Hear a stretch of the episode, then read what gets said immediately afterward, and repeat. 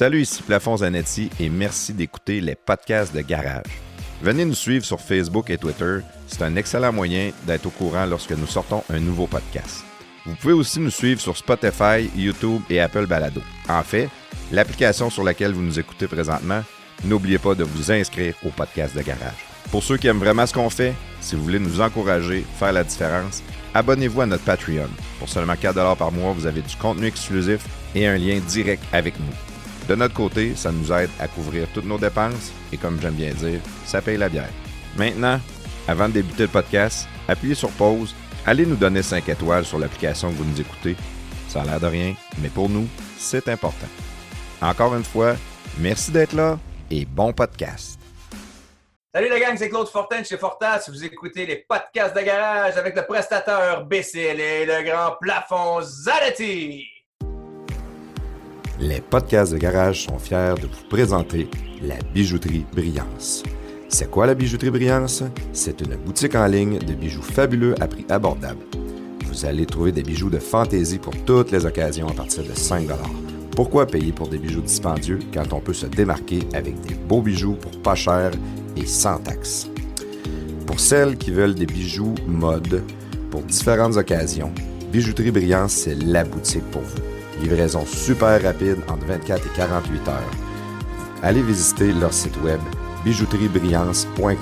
Et pour souligner le partenariat avec les podcasts de garage, Bijouterie Brillance ont créé le code promo GARAGE20 pour 20% de rabais sur tout le site, même les bijoux en spécial. Aucune limite. Bijouterie Brillance, shine like a star. Salut la gang, c'est le moment de vous parler de Béton Samson. C'est quoi ça, Béton Samson? Béton Samson, c'est du levage de béton avec une mousse polyuréthane. C'est une mousse pour faire lever les dalles ou combler les vides avant qu'elles s'affaissent.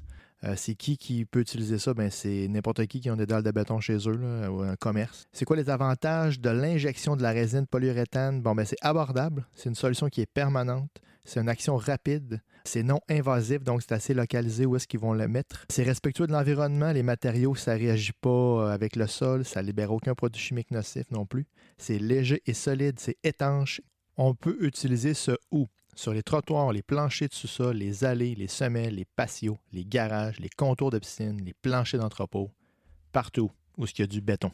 Alors, si vous avez besoin de levage de béton chez vous, dans votre commerce, votre voisin, vous êtes tanné de vous enfarger dans ses escaliers quand vous allez le voir, dites-leur de contacter Béton Samson parce que Béton Samson, c'est le spécialiste du béton. Salut, c'est Plafond Zanetti. Bienvenue dans les podcasts de garage.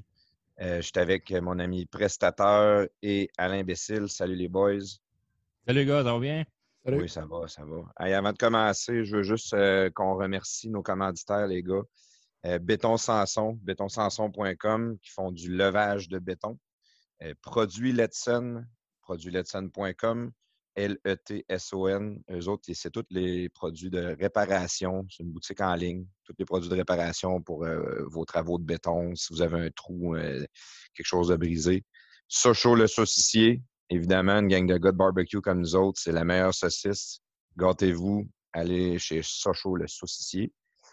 Planetix, sur monplanetix.ca. Nous autres, on a beaucoup poussé l'enveloppeuse, mais ça, c'est un produit pour les boys, mais il n'y a pas juste l'enveloppeuse, il y a plein d'autres produits qui sont tripants au bout. Et la bijouterie Brillance, bijouteriebrillance.com, ça, si tu veux faire plaisir à Madame Bécile, Alain, je pense que c'est là qu'il faut aller. C'est la place pour des bijoux fashion à prix abordable. Oh yeah! Puis je t'ajouterais que peut-être, ça serait peut-être déjà fait. Oh! Ça ne me surprendrait pas de toi. T'es quand même t'es quand même un romantique, je pense, hein, Bécile? Ouais. Oui, on peut dire. Oh, t'es un lover. C'est-tu mieux de même? Oui.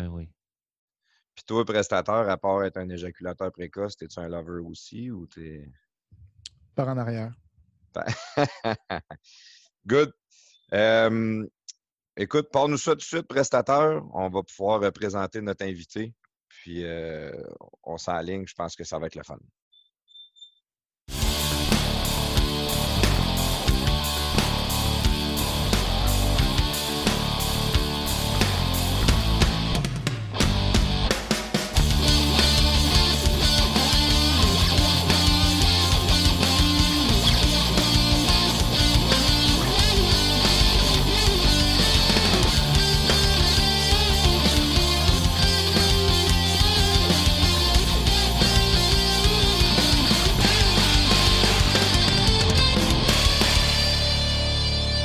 que j'aime, cette jingle-là. C'est l'enfer, mon gars.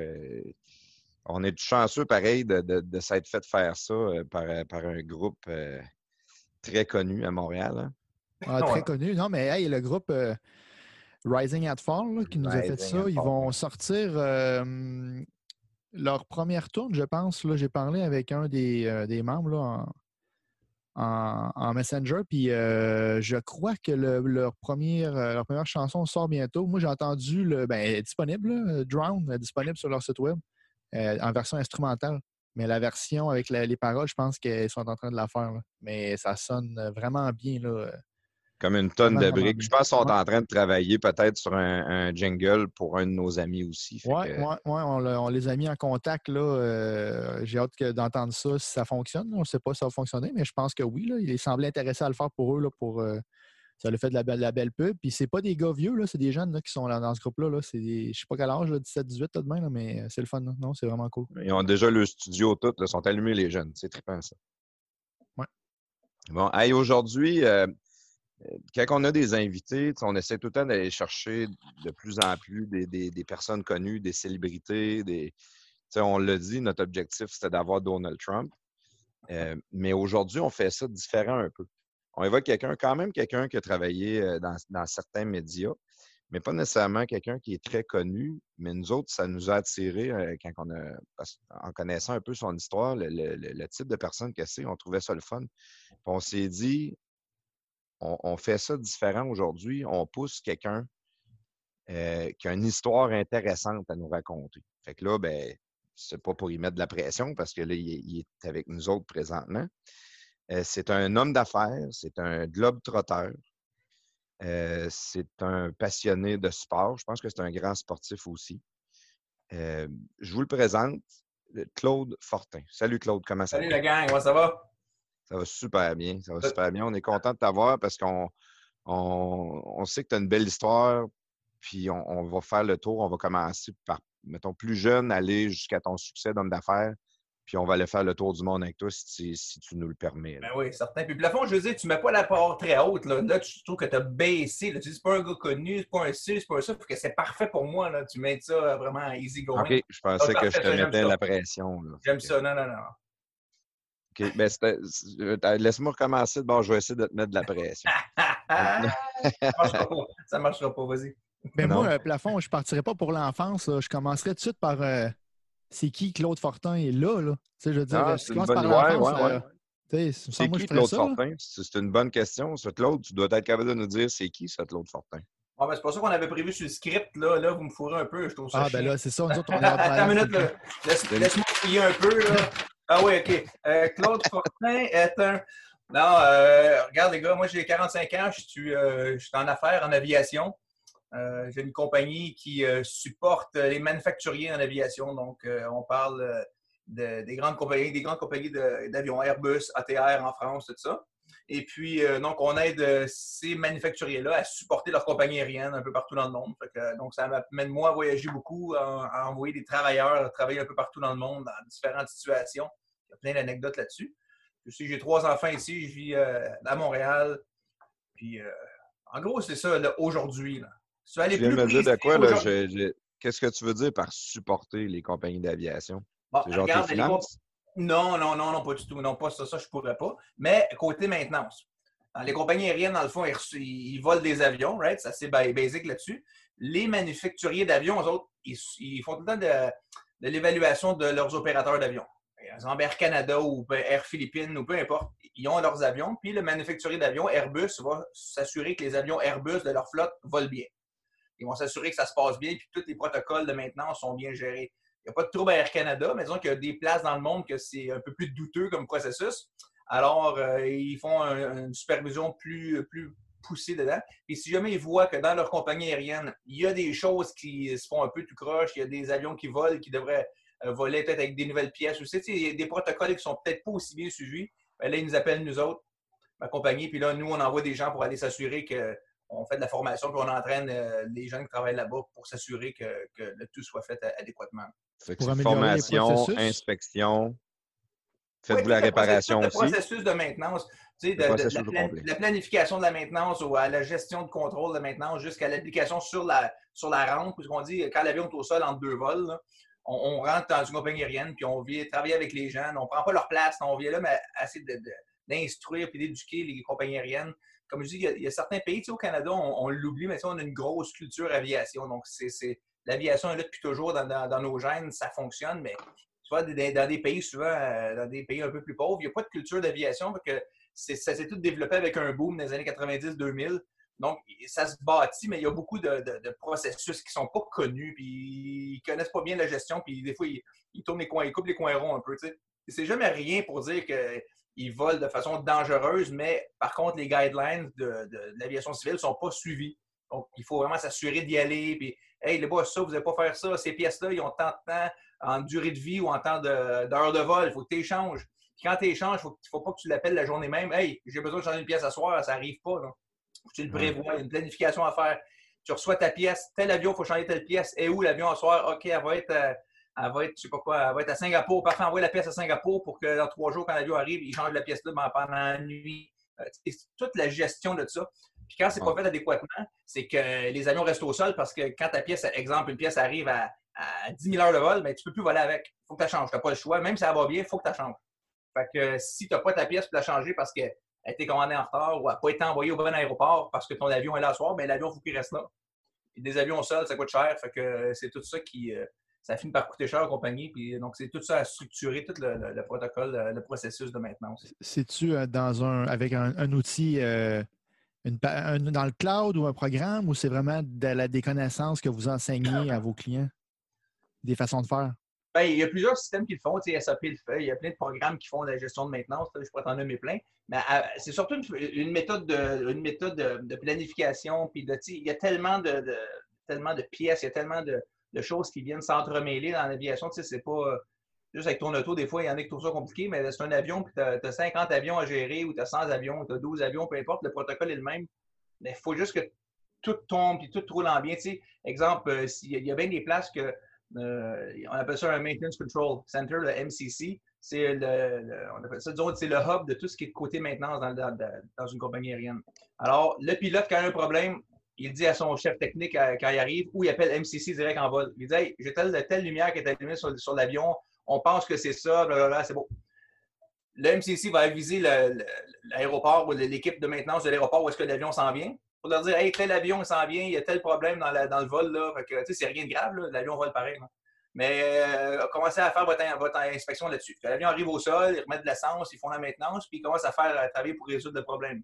Si c'est pas critique, l'avion peut faire 15 vols, là même, c'est pas grave. Mais au moins, s'ils font l'étape 1, 2, 3, 4, bien, avertissent MCC, on est rendu à l'étape 1, 2, 3, 4, fait que l'avion retourne à une autre ville, bien, quand elle va arriver là-bas, ils vont continuer à l'étape 5, puis ça va continuer, puis ils vont trouver le troubleshooter le problème, puis ils vont commander la pièce, la changer, puis tout se fait.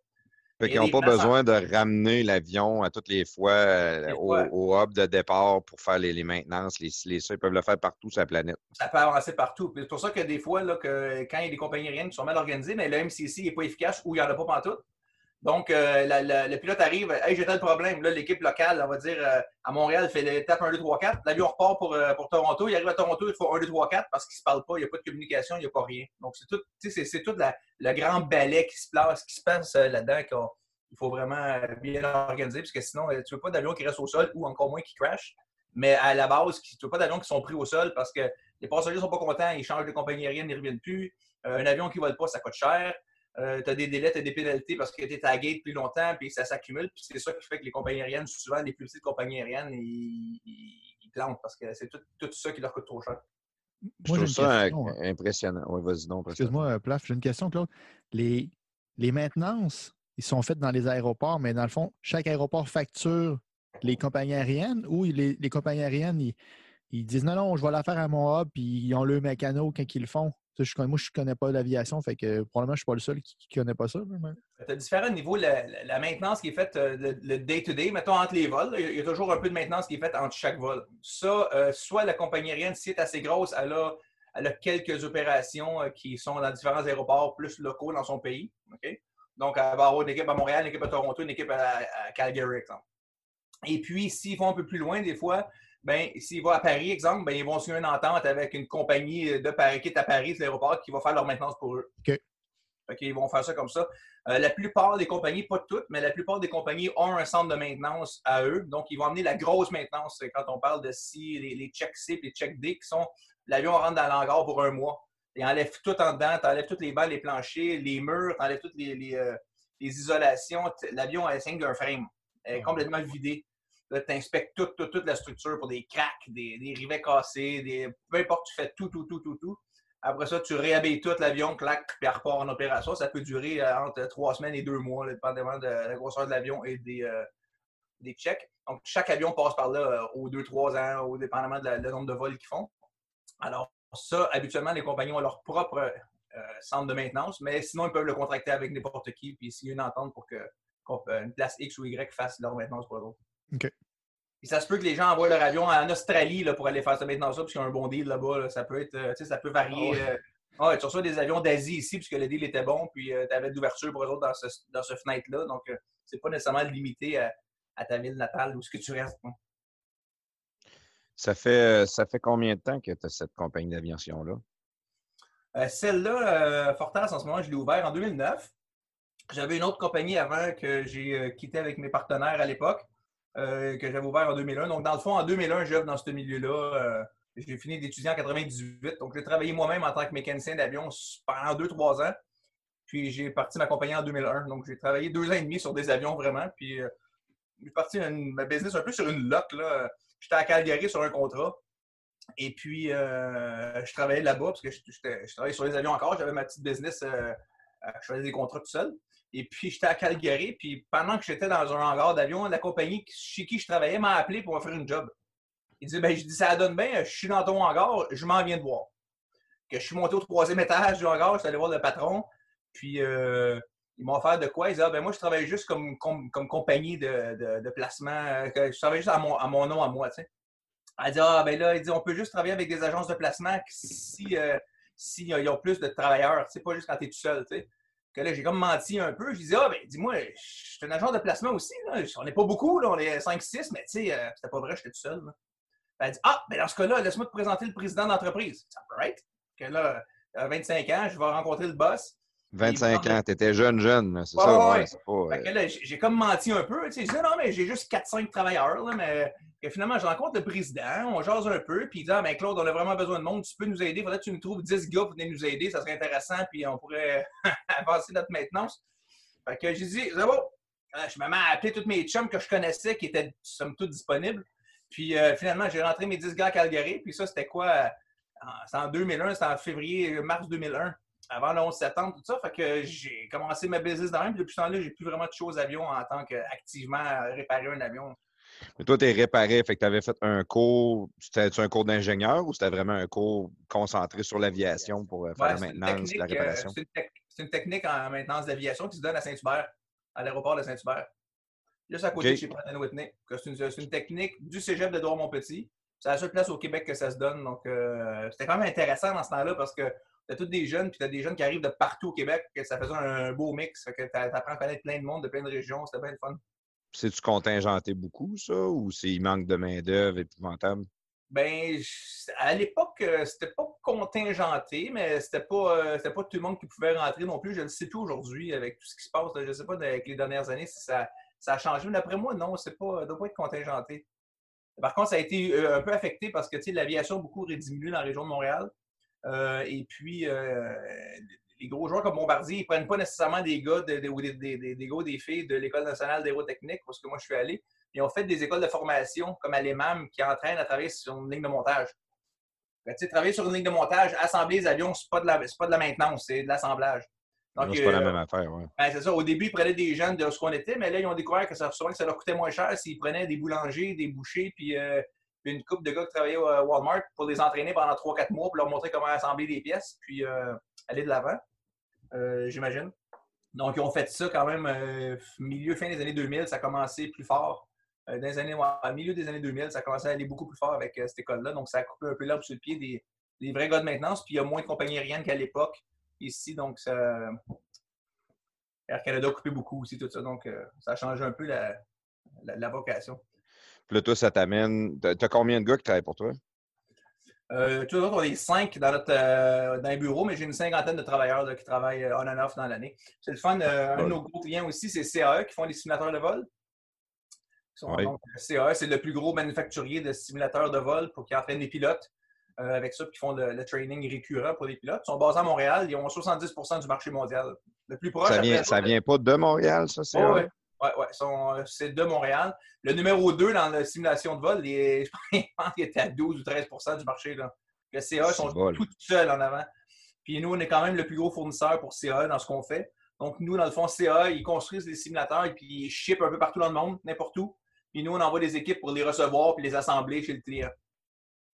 Là, Claude, j'ai une question parce que l'autre, il n'arrête pas de parler, puis il faut que je m'impose un peu. La différence entre... Non, je blague. La différence entre l'école où tu as été, qui est d'ailleurs pas loin de chez moi, et l'école aérospatiale à Montréal, sur la rue Chauveau, métro l'Assomption, c'est quoi la différence? Bien, on n'apprend pas la même chose. Je veux dire, à l'EMAM, les jeunes vont plus apprendre à faire de l'assemblage de pièces, comment mettre des bons rivets, puis faire bien driller les trous droits, puis des choses comme ça, plus basiques, qui sont plus nécessaires à l'assemblage d'un avion. Okay. Tandis qu'à l'École nationale d'aérotechnique à Saint-Hubert, c'est plus essayer de comprendre plus les systèmes puis de trouver les fuites ou les problèmes quand il y en a, puis de trouver un système de, comment je te disais, une capacité d'analyse qui va t'aider à réparer les avions en vol, entre deux vols ou tout ça. Donc, c'est pas du tout la même chose. C'est comme deux... Donc là, ça veut dire que quand je vais là pour le hockey cosum du garçon Madame Bécile, sur les tableaux des finissants, il y a une année, je vais te voir la face. À Saint-Hubert? Oui. OK. On va jouer au hockey dans le gymnase là? Oui, c'est pour les jeunes. OK. Tu sais, il n'y avait pas de gymnase dans mon temps. OK. Ouais. Tu regardes dans quelle année? Je pense que c'est en 98. J'ai terminé, moi, j'ai gradué. Il faudrait vérifier, mais je pense que c'est en 98. OK, moi, chacun un œil. Fait que 25 ans, fantasse un peu. Tu dis, j'ai mon agent, j'ai 4-5 gars qui travaillent pour moi. Ça t'amène à partir de ta compagnie. Là, il fallait sûrement que tu investisses, il fallait que tu fasses de quoi pour te bouger rapidement. Tu ne pouvais pas juste arriver avec ton coffre d'outils et faire semblant que tu étais big. Là. Non, bien, surtout, j'ai commencé à envoyer des travailleurs. J'avais eu la chance quelques années avant, pendant une couple d'années, de travailler pour Bombardier en tant que représentant, toujours dans ma petite business, mais comme représentant avec le Dash 8, le Q400, l'avion à hélice qui avait sorti à la fin des années 90. Représentant en bas de 25 ans. Oui, bien, je n'étais pas représentant, c'est pas le bon terme. J'accompagnais les avions qui étaient livrés dans les compagnies aériennes. Donc, on était des équipes de 2 à des fois à 15, ça dépendait de combien d'avions qu'il y avait. Puis, on travaillait avec le personnel de maintenance, parce que c'est un nouvel avion complètement de A à Z. Donc, on accompagnait l'avion, puis on travaillait avec les gens qui apprennent à travailler avec cet avion-là. Les systèmes fonctionnent comment? Chaque avion a ses subtilités, puis on faisait ça. Donc, moi, j'accompagnais les Q400 un peu partout sur la route. Donc, j'ai ramassé quand même pas mal d'argent pour ce temps-là. Je trouvais que c'était beaucoup, à 25 ans. Fait que quand j'ai commencé à placer mon monde, c'est sûr que je m'étais arrangé avec mon client là-bas, dans l'Ouest canadien, pour qu'il me paye à chaque semaine. Il a dit, je vais te faire un bon prix, je vais t'arranger ça, mais j'ai besoin d'un chèque à chaque semaine parce que je commence, puis ils ont été corrects. Ils ont dit, pas de problème, Claude, ça fait plaisir. Tu sais, c'était vraiment une mentalité de mom and pop shop. C'est un gros centre de maintenance. C'était une des grosses compagnies dans ce domaine-là au Canada. Mais il y avait cette mentalité-là à Calgary du foutu bon monde, sérieusement. Là. Puis moi, ils m'ont starté dans la vie. Puis ils m'envoyaient des chèques à chaque semaine, tac, tac, il en manquait pas un par FedEx. Puis c'est sûr que la première paye, quand tu as 70 000 $ dans le compte de banque, puis tu en payes 68 en salaire, tu espères que le processus va marcher. Tu commences ta business, puis tu mets tout ce que tu as. Là. Fait que, mais finalement, ça fonctionnait. Puis ça a porté fruit avec le temps. Fait que, toi, tu t'as dit que tu venais de où tantôt? Parce que tu es né à Montréal. Oui. Moi, je suis né à Montréal. On va faire un peu comme Jerry l'autre jour. Je suis né à Montréal, à l'hôpital Maisonneuve-Rosemont. Je suis né au mois de février, je suis verso. Puis, non, mais j'ai passé toute ma jeunesse à Montréal. Puis mon père. Le détail qu'on ne veut pas savoir, là. T'es chanceux, je ne connais pas mon ascendant parce que je te l'aurais garoché de rette là. Ouais, t'avais de l'air prêt, là. À quelle heure t'es né, je trouve ça tout de suite. Ouais. C'est ça, 17 février à 7h30 le soir, ça va donner quoi? Je sais même pas. Bon, je sais même pas quelle heure je suis né. J'ai de la misère à me rappeler ce que j'ai fait un matin. On va continuer sur de commencer à Montréal. Ouais. Ben, j'ai déménagé à Québec. Mon père il avait une bonne job au gouvernement dans ces années-là. Puis c'est une année électorale. Fait qu'il ne laissait pas le monde travailler de Montréal. Il fallait qu'on déménage à Québec. Fait que déménager, je pense, en 87, en 63, en 88, quelque chose comme ça. Déménager à Québec, elle est restée à Charlesbourg, pas loin de la polyvalente de Charlesbourg. puis sur la rue Sully, je m'en souviens. Je vais rester une dizaine d'années là jusqu'à temps que je revienne à Montréal pour étudier à Saint-Hubert. On n'a pas le choix, c'était la seule école au Québec qui avait ça. Puis je suis retourné aussi, en finissant mon cégep, après les 3 ans de technique, j'ai quand même eu la chance de travailler chez Royal Airlines. Donc, il y avait leur centre de maintenance. Je parlais tantôt de leur gros centre de maintenance, de grosse maintenance. C'était à l'aéroport de Québec, chez Conifère, à l'aéroport. Donc, j'ai quand même pu retourner. Je me parais un peu la première année de travail pour me coller un peu d'argent pour commencer. J'ai fait le va-et-vient entre les deux villes quand même. Là. Tes parents sont restés à Québec, eux autres, tout le temps? Non, ils sont restés un peu après. Mon père, il avait un contrat de 10 ans. Ils sont restés là une couple d'années de plus. Puis, après ça, ils sont revenus à Montréal. Puisque moi et mes 2 frères, on était à Montréal aussi. Donc, ils sont revenus dans leur patelin. Ils viennent de Montréal, eux autres aussi. Là, tu t'es promené entre Québec et Montréal. Fait que toi, tu as vu les différences, les expressions, les accents. Avec le temps, on me dit, quand j'étais à Montréal, ils disaient que j'étais de Québec. Quand j'étais à Québec, on me disait que j'étais de Montréal. Fait que je me suis jamais sorti de ça. J'ai fait déménager à Trois-Rivières pour trouver un juste milieu. Dans le fond, t'es Trois-Rivières. J'ai pas osé. Regarde, ça va être facile. On va régler ça dès là à soir. Dès là. Un frite ou une frite? Moi, j'ai une frite. Ah! C'est un Montréalais, puis c'est un vrai. OK, c'est beau. Mais non, je suis on dit une frite aussi. Mais à Québec, ils disent un frite, mais je suis pogné avec du monde sur Twitter pour ça. J'ai une frite, puis je suis de Québec. Fait que Bécile, 0. Ah, OK, non, ouais, zéro. Mais Fillion, Dom Dumas, Jerry... Non, Fillion n'est pas de Québec, il vient de... Je suis Chicoutimi-Nord. Non, je suis de Nord. C'est eux autres qui doivent dire un frite. Ah, OK. Un avion ou une avion? Un avion, facile. Dans le temps, Bécile, là, on disait une patate à Montréal quand on était jeune. Je sais pas si tu te souviens, quand on était au McDo, prendre un Big Mac puis une patate.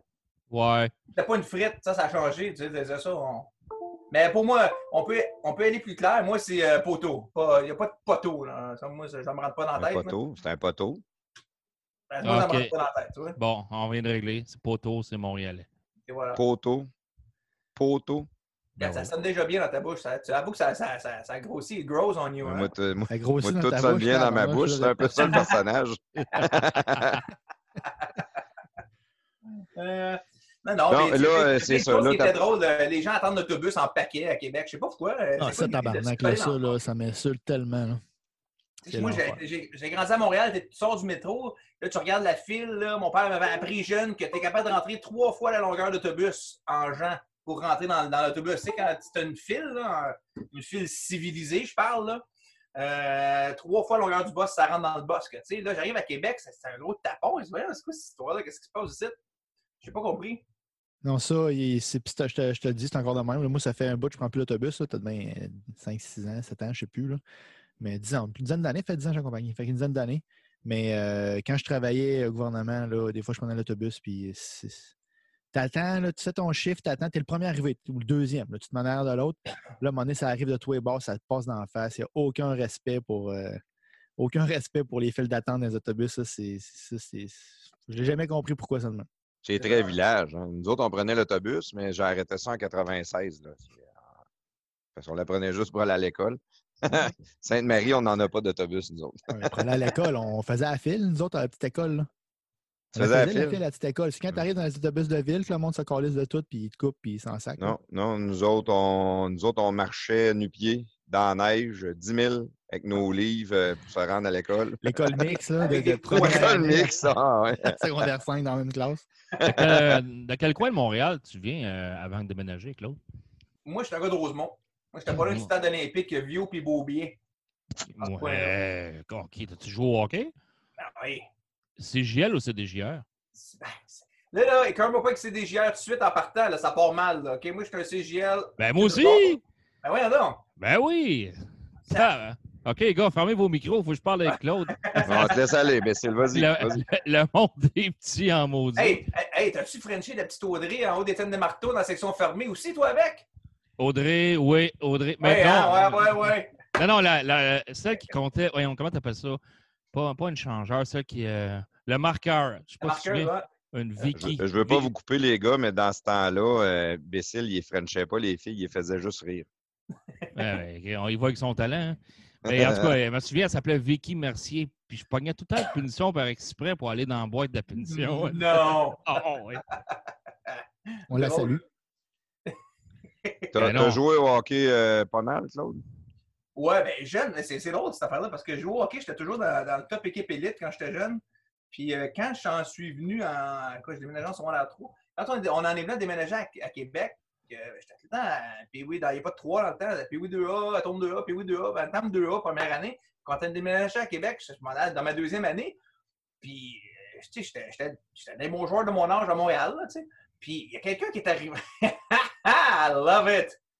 Ça, c'est un chandail. Ça, c'est le crest en caoutchouc, ça, BC, hein? Ben oui, ben oui. Pas, Alain Bécile est en train de montrer... Merci, Alain, de faire quelque chose de vraiment visuel pour les monde qui écoute. Il montre une photo de lui-même quand il était jeune avec son chandail de JL, logo du Canadien. C'est le logo du JL au lieu du logo du Canadien. Les comités des jeunes de la Louisiane. On faisait des tournois dans ce temps-là, puis les gens disaient « Wow, ils viennent de la Louisiane pour notre tournoi! » Ils pensaient pas qu'on venait de la Louisiane, eux autres. Non, Rosemont-Est. Ouais. Ben, écoute, je suis Coutimi-Nord, il peut pas avoir un Rosemont-Est. Mm-hmm. Puis c'est ça, je suis en train de jouer au hockey plus jeune, puis quand on est déménagé à Québec, tout le monde disait à Montréal, le hockey à Québec, c'est mal organisé, c'est poche, puis sais-tu quoi, on est arrivé à Québec, j'ai jamais checké voir si c'était bon le hockey à Québec, j'ai juste passé avec ça, puis j'ai commencé à jouer au golf. J'ai arrêté le hockey de traite de même. Je le regrette aujourd'hui des fois parce que, tu sais, j'étais quand même bon, puis je suis pas assez bon pour aller au top niveau, là. Mais je veux dire, j'ai arrêté ça cold turkey comme ça, boum, découvert le golf. En arrivant à Québec, lâcher le hockey, commencer à jouer au golf. Jouer au golf, that's it. Puis j'aimais même pas dire, tu sais, il me semble aujourd'hui, regarde, on va jouer un an à Québec, on va voir si c'est si poche que ça, supposément. Tu sais, dans le fond, c'était pas poche pantoute, là, c'est juste des gens de Montréal qui avaient dit ça. C'était gratuit et faux et erroné au plus haut, là, mais... Ça a changé, je ne sais pas si ça brassait pas plus à Québec qu'à Montréal. Je ne sais pas c'était comment à Montréal dans ces années-là. C'était peut-être même plus fort, là, comprends-moi bien, mais dans ce temps-là, il n'y avait pas de... Tu sais, à ce temps, avec le 3 de printemps des jeunes, tu vois des jeunes un peu partout, tu vois plus comment ça se développe, tu vois que les équipes de Québec sont bonnes, les tournois, on les voit plus souvent. Dans le temps, on était à Montréal, puis ils faisaient des affaires ici, puis that's it, puis à Québec, ils faisaient leurs affaires, puis c'était rare que tu te croisais dans des niveaux supérieurs. Le 2A, c'est dans la grande région de Montréal. Il y avait tellement de jeunes, tellement de joueurs de hockey que tu n'avais pas besoin d'aller plus grand. À cette heure, quand tu joues dans le 3A, ben, tu joues contre des équipes de Québec, de la Beauce, du Saguenay, de la Mosse ou peu importe en Abitibi. Fait qu'il y a plus de visibilité de ce qui se passe ailleurs, donc ça ne se reproduirait pas. Mais dans le temps, c'était comme ça. Il y avait beaucoup plus de joueurs, même à Balle-Molle ou l'été au baseball. Là, c'était l'enfer. Nous autres, c'était 6-7 équipes. Puis il n'y avait pas besoin de faire des joint ventures de 6 villes pour faire un club. Là. Il y avait 5 clubs dans chaque ville. Là, à cette heure, mais le hockey, c'est encore dans le même. Il y a beaucoup moins de jeunes, fait qu'ils font moins de ligues, puis moins de niveaux. Puis... Ah, écoute, prestataire, juste dans le quartier Rosemont, tu avais les Solano-Rosemont, tu avais les Saint-Eugène, tu avais Saint-Esprit pour qu'ils jouaient. 3 organisations. Là, je suis pas sûr qu'il en reste ça. Le baseball, ça? Ouais, puis je sais pas si... Ben, toi, t'es un petit peu plus vieux que moi. Peut-être que tu as connu Martin. Saint-Eugène, mais... moi. Saint-Eugène. Ah, moi, c'était... Ben, j'ai joué pour eux autres, mais... j'ai joué une année pour Saint-Esprit, puis le lanceur qui était là s'est fait repêcher par les Expos. Martin Mainville. Ah ouais. Martin Mainville. Il pitchait à la balle, ce mousse-là? Écoute, mais lui, le problème de Martin, là, son père est un intervenant dans la délinquance, puis il marchait droite. Moi, je me tenais avec son cousin. Et puis, quand il est parti avec 125 000 $ dans les poches en Floride... Puis ça n'a pas tapé longtemps? Non. Là, tu sais, Guy, il n'était plus là pour le tenir, là. Puis je sais pas ce qui s'est passé, mais il s'est fait suspendre, on ne l'a plus jamais revu. Puis malheureusement, j'ai rien contre ceux qui vendent des souliers, mais quand ma mère l'a revu, il était chez Pitt et il vendait des souliers. Avec tout ce talent-là, là, c'est carrément. Ça, là, pour ceux qui écoutent le jeune Mainville, on avait 10, 12, 13 ans. Le jeune, là, il pitchait à la balle, là, genre 5 fois plus raide que n'importe quel meilleur lanceur de la région. Là. Ça n'a aucun sens. On était petits, puis tu avais la chienne, puis la balle, moi, je me souviens... j'étais au bat, à la plate, puis je mettais au lieu de mettre mon coude haut, là, je le monte à l'écran, mais tu sais, la position, ça va de coude haut en arrière. Je mettais mon coude collé sous moi puis mon bat à mi-chemin de mon swing. Puis je faisais juste à popper, parce que c'est la seule personne qu'on peut toucher à la balle. Il pitchait des curves, des tombantes, il pitchait des rapides. Il devait lancer quasiment à 80-83 km/h à 13 ans. Là, ça n'a pas d'allure. Hein. Toi, ton lanceur, c'était qui? Danick Chagnon?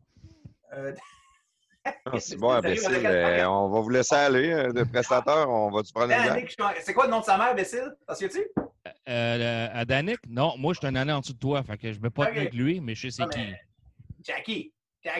Non, okay. Danick Chagnon, c'est un phénomène. C'était un garçon un peu grassouillet dans le temps. Puis, il vivait juste à côté du parc de la Louisiane où on faisait tous nos sports l'été. Puis lui, il y avait la rue qui descend, puis la 35e avenue, puis lui, il restait au 3e étage dans le bloc de l'autre bord. Mais lui et sa mère, ils se parlaient du bloc appartement jusque dans le milieu du parc, qui est quand même raisonnablement un gros parc, quand même, là. Oh, il est gros. Le classique de Danick Chagnon, lui, un moment donné, il était au parc, puis il dit « Jackie! 2 cheese! » Il gueulait ça de bord en bord. Il collait des cheeseburgers, puis tout le temps, ça m'a marqué qu'il faisait ça encore. Non, mais je suis content qu'on leur demande, parce qu'hier, Plafond, t'en souviens-tu, Marteau, la broche, j'ai pris avec toi un petit peu, puis les deux avaient du fun, là. Moi, le prestataire, ça, on se décotonnait, on attendait qu'ils finissent. Là, c'est moi et toi qui a des amis communs, c'est encore plus drôle. On s'en parle. C'est clair, ouais. C'est clair que t'avais besoin de dire que c'était hier qu'on a enregistré avec Marteau, hein, imbécile? Ah, tu coupes pas au montage, c'est non, on coupe plus rien. C'est pas lui qui coupe, Chris, c'est moi. Ah, okay. Non. Veux-tu que je fasse un gag d'hélicoptère pour me faire pardonner? On salue Batman. On parle un peu de sport, de jeu au golf, mais moi, tu m'as envoyé une petite liste des affaires que tu avais faites. Là, puis moi, dans la liste, tu es gardien de but pour Team Canada. Ouais. Ça, c'est drôle. Tout le monde a joué au hockey-ball dans sa vie. Tout le monde, l'hiver, souvent, on jouait sur la glace pour ceux qui jouaient. Puis l'été, on jouait au hockey-ball. Puis, dans les cours d'école, on se pognait dans les quartiers un contre l'autre. Puis, tu sais, depuis que je suis tout petit, je joue au hockey-ball. Puis, moi, j'ai toujours gardé les buts. J'étais défenseur sur la glace, mais au hockey-ball, je suis gardien de but. Puis, depuis ce temps-là, j'ai toujours joué. Ça fait 25 ans qu'on joue dans ma ligue à la gardeur. Puis, tu sais, c'est génial. J'adore ça. Je voulais une couple d'années, il y a une équipe qui se monte. Le hockey-ball, c'est quoi ça, pour de vrai? Moi, je joue pas au hockey zéro, je connais pas ça. Regarde bien ça, c'est un concept écœurant. OK, c'est du hockey? Avec une balle, non. Ça, je l'ai compris. À la base, y a-tu d'autres noms par rapport à d'autres régions? C'est-tu du deck hockey, genre? Oui, bien, le deck hockey, ça se ressemble, mais c'est pas tout à fait ça. Mais les deux deviennent de plus en plus la même chose. Il y a quelques différences de règlement après, là, mais le hockey-ball, en gros, quand j'ai commencé à jouer ça, c'est que tu joues sur la même surface de hockey, sauf qu'ils font fondre de la glace, puis tu joues sur le béton. Les gars en avant, ils en courent une shot parce que tu joues au hockey sur la grande surface de glace, sauf que tu cours. Sur le béton, là, mais tu sais, c'est tough, c'est de la grosse job pour les gars qui courent en avant. Moi, je suis peinard dans mon but un peu, là, donc, c'est moins pire, c'est moins critique pour moi, mais les gars, ils en courent une shot. Puis, en plus de ça, quand tu vas jouer en Europe, tu joues sur la glace olympique, fait que c'est encore plus gros à courir pour les gars. C'est assez spécial. Mais tout ça pour dire que j'ai toujours joué au hockey-ball ou au deck hockey depuis que je suis tout petit. Toujours comme gardien de but. Puis là, une couple d'années, je commence à aller au championnat canadien avec des équipes de Montréal. On commence à faire des bonnes équipes de Montréal. Puis là, on me demande d'aller jouer dans cette équipe-là. Fait que, je vois, c'est cool. On va à Ottawa, à Toronto, à Terre-Neuve, au Nouveau-Brunswick. À chaque année, il y a les championnats canadiens. Puis je commence à faire parler de moi un peu. J'ai des bonnes performances dans ces tournois-là. Je ne suis pas un mauvais gardien de but, là, loin de là. Fait que je commence à faire parler de moi au niveau plus national. Puis là, à un moment donné, ils en viennent d'une couple d'années à monter une équipe pour aller au un championnat. Il y a deux organisations de hockey-ball dans le monde, la USPHL et la WBHF. C'est deux gangs. Là. Il y en a une grosse, une petite. Et la petite organisation fait son championnat du monde, mais l'équipe canadienne qui était supposée d'y aller, ils cancellent 1 mois et demi avant le tournoi. Fait que ça se passe un petit peu au nord de Prague, en République tchèque. Fait que là, il y a du monde du Québec qui prennent ça au Courbon. Ils disent, on va se monter une équipe, puis on va aller, parce que l'organisateur là-bas dit, si vous venez, je vous paye l'avion, puis je vous paye l'hôtel. C'est pas pire, c'est une semaine en République tchèque gratuite même, c'est de l'or. Moi, je sais pas jouer au hockey, mais j'ai arrêté pareil. Un fan numéro 1. Alors, on parle là-dessus, puis là, les organisateurs de l'équipe, ils m'appellent, Claude, tu peux-tu venir? Je dis, oui, OK, oui, c'est certain. Hein. En plus, c'est tout payé, c'est parfait. T'sais, moi, étant mon compte, je peux m'arranger, mais mon travail, mes vacances, pendant comme je veux. Alors, ça n'a pas été trop long à négocier. C'était plus long avec ma femme qu'avec mon boss. Alors, ça arrive souvent, ça. Finalement, on s'en va là. C'est ma première participation à un tournoi international. On joue contre l'équipe de la République tchèque, une équipe des Slovaques. Il y a d'autres pays qui avaient fait Team Europe. En tout cas, c'est super cool. C'est le fun dans un gros aréna. Puis finalement, on se rend en finale. Puis j'étais comme goaler numéro 2 sur cette équipe-là. Fait que c'est pas moi qui ai la finale. Mais le goaler se blesse après le 2e but. Fait que j'embarque. Là, je maintiens ça en première période. Finalement, le goal-là, il est revenu plus tard. Finalement, on s'est fait démolir. Là. Ça finit 7-1. Puis on les contre les Tchèques. Puis on les avait battus, dans le tournoi en ronde préliminaire. Mais là, c'est le fun. Fait que là, à cause de ça, le vrai Team Canada de hockey-ball, ils ont entendu parler de ça. Puis ils m'ont comme vu. Ils m'avaient déjà vu dans les championnats canadiens. Donc là, ils m'ont proposé de venir avec eux autres à ma première fois, il y a 2 ans, aux Bermudes. C'est le championnat du monde la ISBHF, la International Street and Ball Hockey Association. Ça, c'est la plus grosse organisation. Alors là, on monte toute l'équipe, on s'en va là. On s'en va aux Bermudes en octobre 2018. Fait que le championnat du monde, il a lieu une fois aux 2 ans. Fait que, il change de place aux 2 ans. Puis moi, je suis dans la catégorie, ils appellent ça les Masters, c'est 40 ans et plus. Puis tu peux avoir 3 gars de 37 ans et plus. Fait que c'est pour les plus vieux. Mais à part la vitesse, les gars courent moins vite qu'à l'époque, mais tu sais, le niveau de jeu, les tirs, tout ça, c'est tout la même chose. Ça joue au poste. Hein. Alors finalement, on fait ça, on fait le tournoi, tout ça, bang, puis ben, voilà, on a gagné en finale contre l'autre équipe. Puis ben, c'est ça. Théoriquement, je suis champion du monde en titre parce qu'on avait la version 2020 de l'équipe que j'étais encore dessus, se passait un petit peu au sud, pas loin de Prague encore cette année, en juin, mais on cancellait à cause du COVID. Ça va donner une autre année de règne jusqu'à l'an prochain qu'on va avoir la version 2021 du championnat du monde. Mais c'est juste drôle. Champion du monde en titre, Team Canada au hockey. Ben, c'est hot, mais tu sais. Fait que tu n'as jamais vraiment arrêté de jouer au hockey. Tu disais que tu es arrivé à Québec, tu n'as pas joué, tu es tombé dans le golf, mais tu t'es embarqué dans les ligues de garage, tu es embarqué dans... Oui, j'ai continué à jouer au hockey, mais pas organisé quand j'étais jeune. Donc, je suis plus allé dans le hockey-ball que c'est le plus le hockey-glace que j'ai arrêté en tant que jeune, là. Mais tout ça pour dire que des fois, tu fais une activité, tu fais ça pour suer un peu puis passer de l'énergie quand tu es jeune. Puis, tu sais, à un moment donné, bien, ça t'amène à... J'étais allé en République tchèque, j'étais allé faire plein de villes au Canada, j'étais allé aux Bermudes, puis je retourne en République tchèque l'année prochaine pour défendre les couleurs de ton pays. Tu sais, depuis que je suis tout petit, je regarde dans le temps des fêtes, le championnat junior du monde, junior, puis tu regardes les jeunes, puis Caroline, ça va être cool, joue pour ton pays, puis tu sais. Ben, moi, j'ai fait ça 3 fois, jouer pour mon pays. Tu sais, quand tu gagnes ta game, puis ils font l'hymne national canadien, tu sais. Le monde envoie de pro-Québec ou peu importe, mais c'est quelque chose pareil de dire que je défends les couleurs de mon pays. Là, puis tu regardes les autres d'une certaine façon, puis tu dis, ah, le prochain qui va gagner le tournoi, c'est nous autres, on va c'est nous autres les prochains au hockey qui défendent le pays. Puis, tu sais, là, c'est-tu bien populaire? Y a-tu du monde qui vont voir ça? Parce que je sais qu'en Europe, le hockey, c'est assez populaire, là, mais plus qu'ici, quasiment, des fois. Là. La finale, quand on a fait la finale en République tchèque, je dirais qu'il y avait peut-être 5, 6, 700 personnes dans l'aréna, pareil. Ouais. C'était une aréna d'une équipe de la Ligue tchèque qui pourrait peut-être qu'il rentre 3 000, 4 000 puis 5 000 personnes dans l'aréna. Mais il y avait quand même 500-600 personnes là, facile. Là. C'est un petit village de rien, c'était pas gros. Fait que, il y avait beaucoup de monde. Puis, ça criait contre nous autres. Puis on se faisait crier par-dessus la bande. Mais à la fin, tous les jeunes, ils voulaient nous donner la main. Ils voulaient tout toucher. Ils voulaient qu'on leur donne des pièces d'équipement. Ah ouais. Les jeunes, les stars. Les jeunes, tu donnes-tu ton bloqueur? Je disais non. Tu sais, là... les gars leur donnaient des bâtons faillés, des affaires de monde. On leur a donné des t-shirts, mais c'était le fun de voir ça. Les jeunes, waouh, les Canadiens, tu sais. C'est la première fois que j'ai réalisé que dans le hockey, tu sais, quand tu les voyais arriver, ils se voient aux autres, parce qu'eux autres, ils pensent qu'on est comme semi-professionnel au hockey-ball, parce qu'eux autres, il y a des ligues en Europe de hockey-ball. Tu sais, tu peux jouer puis gagner ta vie en jouant au hockey-ball en Europe. Hein. OK? Eux autres, ils nous voyaient comme des pros du Canada qui arrivaient, tu sais. Dans le fond, moi, je joue dans ma ligue à la garde d'heure avec mes potes, là, puis, tu sais, ça valait pas professionnel, puis c'est ça, là. On est des bons joueurs, mais pas professionnels. Fait que c'était comme drôle d'avoir le regard des jeunes, puis ils s'imaginaient que c'est à quoi, des Canadiens, wow! C'était drôle. On s'est promené un peu de hockey à golf. Tu joues-tu du gros golf aussi? T'es-tu un athlète accompli?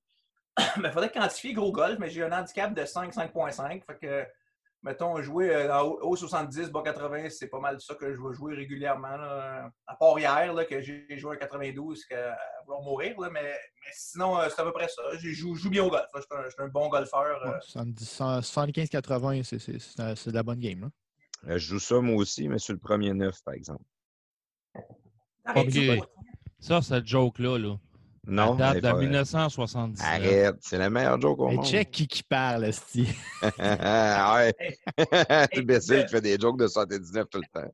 Imbécile, même à Rosemont-Ouest, on ne fait pas ce joke-là. Mais le golf a toujours été juste par plaisir pour se tenir en shape puis, parce que t'aimes le golf. Là. J'étais bon jeune, honnêtement. Puis mon père m'a toujours dit, moi j'ai joué au golf jeune avant Tiger Woods. Puis mon père m'a toujours dit que t'étais vraiment bon jeune parce que je jouais mieux que ça jeune. À 15-16 ans, je jouais mieux que ça. J'avais 2-3 d'handicap, c'était quand même bon. Mais il dit, mon père m'a toujours dit, si Tiger Woods serait arrivé, mettons, 4-5 ans avant toi, il y aurait peut-être quoi qui aurait décliqué. Peut-être faire de quoi avec ça, peut-être l'envoyer dans des meilleures écoles de golf ou des sports études de golf ou quelque chose. Il n'y avait comme pas ça avant. Moi, je suis arrivé un peu vers la fin. Que le golf... Lui, il a rendu le golf populaire vraiment. Oui, puis il a vu que, OK, t'as minute, là, il y a des jeunes, tu sais, avant le golf, c'est un sport de plus vieux, même les professionnels. T'arrivais pas là à 19 ans à ce circuit, t'arrivais là à 30 ans. C'est un boys club un peu plus vieux, tu sais. Mais il dit, c'est comme Tiger Woods qui a vraiment beaucoup changé la vision de ça, puis qui a amené les jeunes vers le golf, puis que les jeunes athlètes, tu sais, les jeunes pros aujourd'hui sur le circuit de la PGA, les tops, ils ont tous en bas de 30 ans. Hein. Et quand tu arrives à 30 ans, tu commences à être vieillissant déjà. Là, les jeunes, ça pousse, c'est incroyable. Fait que c'est arrivé avant ça, mais je pense pas que j'aurais été assez bon pour faire de quoi de professionnel non plus, mais je veux dire, ça aurait pu être une autre avenue. Mais c'est un beau sport. Là. J'aime ça, le golf. C'est un sport que tu peux faire, puis tu peux jouer jusqu'à 80 ans, puis tu joues contre toi, dans le fond. Fait que ton plus gros défi, c'est toi.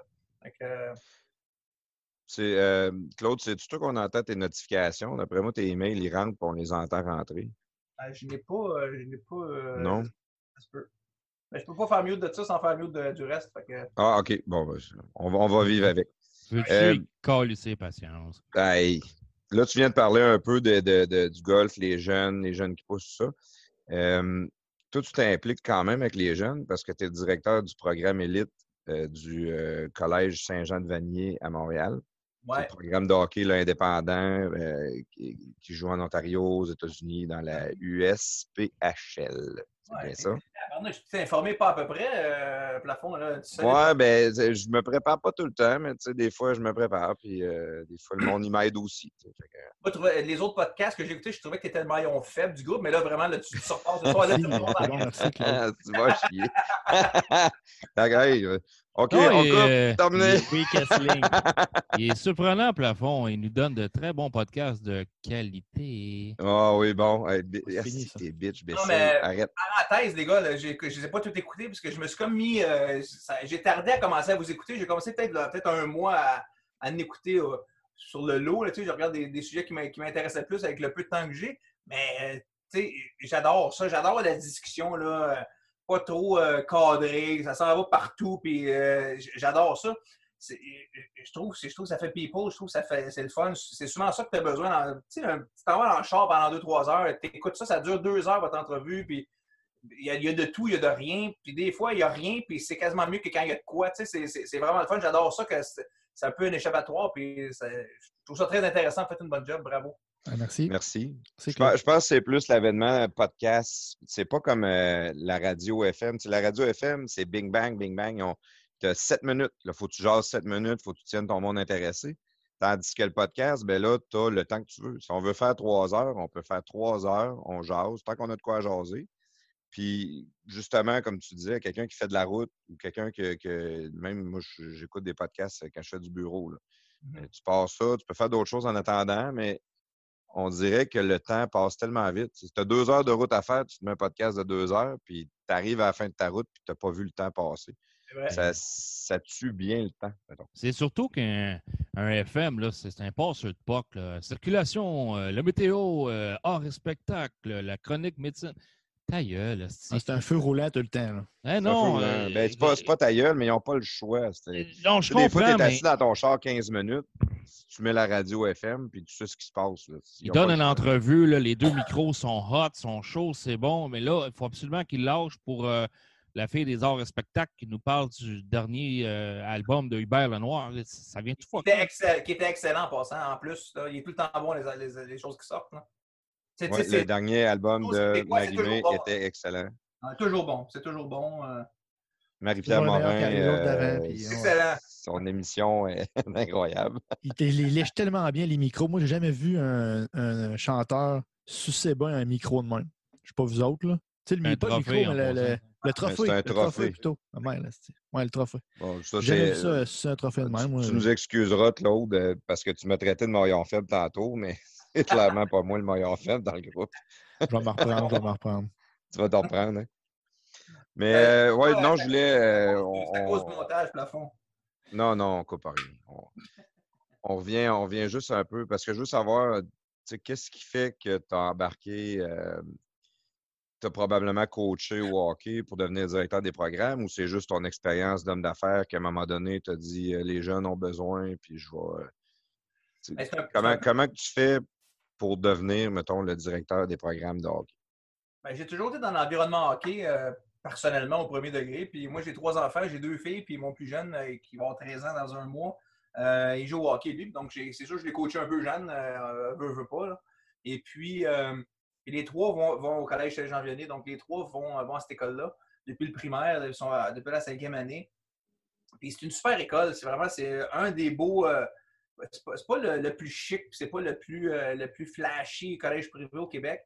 C'est une très belle école. Puis, le site est écœurant. C'est dans l'est de Montréal, sur le bord de la Rivière-des-Prairies, puis tu as le parc nature alentour de trois côtés. On a un campus digne des prep schools américains, des terrains synthétiques extérieurs, des terrains de soccer synthétiques intérieurs, une aréna dans l'école, wow. 3-4 gymnases. C'est vraiment génial. Il y a des résidences pour des étudiants hors de la région de Montréal, puis on a beaucoup d'étudiants étrangers aussi. Puis mes enfants allaient là, puis je voyais que le programme hockey, ils jouaient dans le RSEQ D1. Puis, ça tirait de la patte. Là, ça allait pas du tout. On finissait tout le temps dans dernier et ou, c'est une bonne année, avant-dernier. Puis, il y a beaucoup de parents qui se plaignaient. Il y avait des choses qui étaient bien faites. Les gens s'en occupaient avant. Je pense que c'était des bonnes personnes de hockey, mais pas des administrateurs. Ceux qui s'occupaient de la concentration hockey. Puis, c'est là que le côté homme d'affaires est... Oui. Ben, j'ai approché le directeur, je lui ai dit, regarde, je me suis présenté, j'ai mes enfants ici, ils me connaissaient un peu de visu, puis j'ai présenté ce que je faisais dans la vie, puis je lui ai dit, je pense que je pourrais t'aider à juste mettre ça droite, puis que ça roule bien, puis que ça roule tête. Là, et puis, j'ai commencé en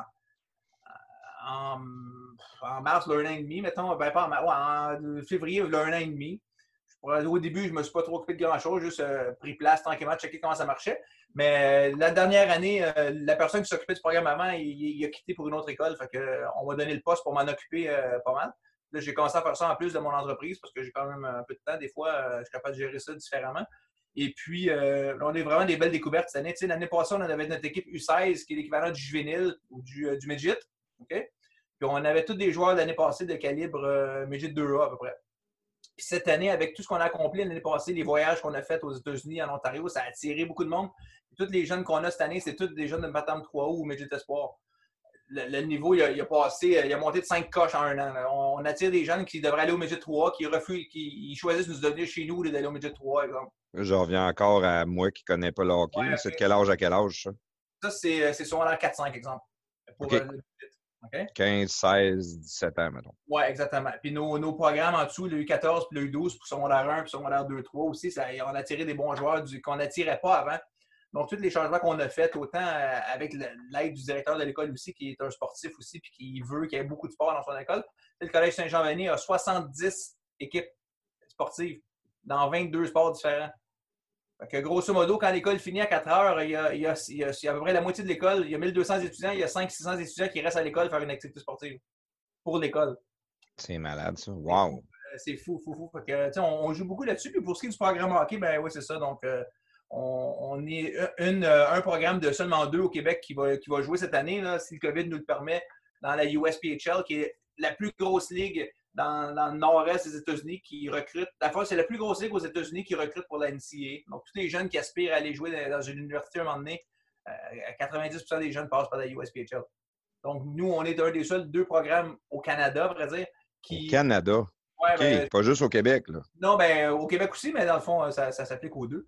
Mais qu'on va jouer comme équipe affiliée dans la ligue là-bas. Donc, on pourra en faire plus parce que c'est sûr que les coûts deviendront un peu fous pour les parents ici, qu'on ne veut pas exagérer. Mais on est une équipe affiliée, on va faire 3-4 showcases, donc faisons 15-20 matchs dans cette ligue-là cet hiver. Donc, c'est vraiment gros pour notre programme et pour la visibilité des jeunes. Tu as ton entreprise, tu es gardien de but pour Team Canada, tu es directeur des programmes pour Hockey Elite. Fait que toi, on est chanceux quasiment de t'avoir à soir parce que tes journées sont pleines de tôt à tard. Ben, en temps normal, je te dirais que c'est quand même assez occupé. On se couche fatigué le soir, là.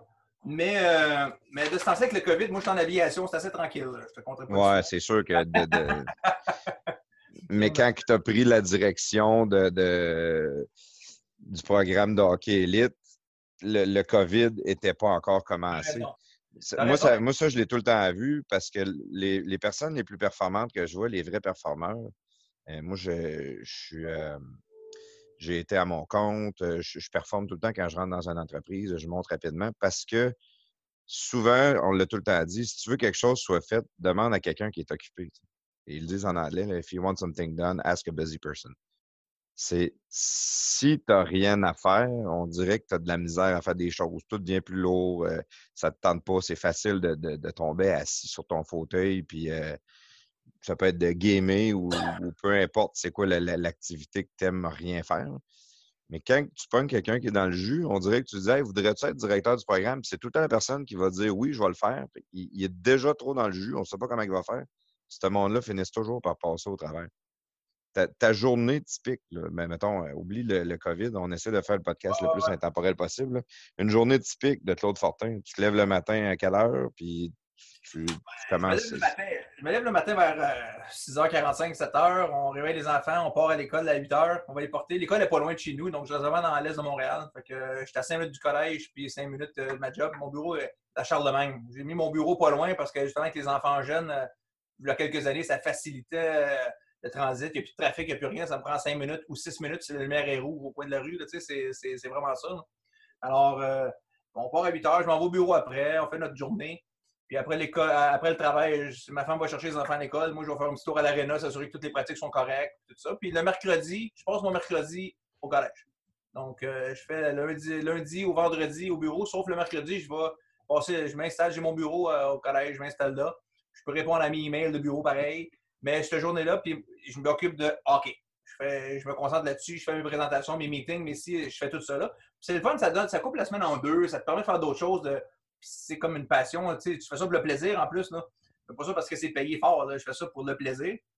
Puis ça te permet de redonner un peu à la communauté, puis ça te permet de juste de libérer l'esprit un peu à plein milieu de la semaine. Une chose qui a dû t'aider beaucoup dans ça, c'est la technologie. Le téléphone cellulaire, ça a l'air vraiment niaiseux. Mais comme entrepreneur, tu peux être partout puis quand même travailler. Tu n'es pas obligé d'être dans un cubicule ou dans ton bureau en avant de ton ordinateur. Tu peux faire tes téléphones, tu peux faire tes emails, tu peux régler des problèmes, des situations. Tu peux te déplacer, aller à une place puis régler un problème à l'autre place en même temps. Ouais. Ça, c'est un avantage assez marqué pour un entrepreneur aujourd'hui. C'est intéressant ça parce que je me souviens dans le temps, quand j'ai vendu ma première entreprise puis j'ai parti de la compagnie que j'ai en ce moment en 2009, ça faisait une couple d'années que Jeff Fillion il roulait avec ses podcasts, puis pas les podcasts, mais il faisait son affaire en ligne sur Internet. Puis Jeff parlait souvent c'est un grand fan de technologie. Il parlait, ouais.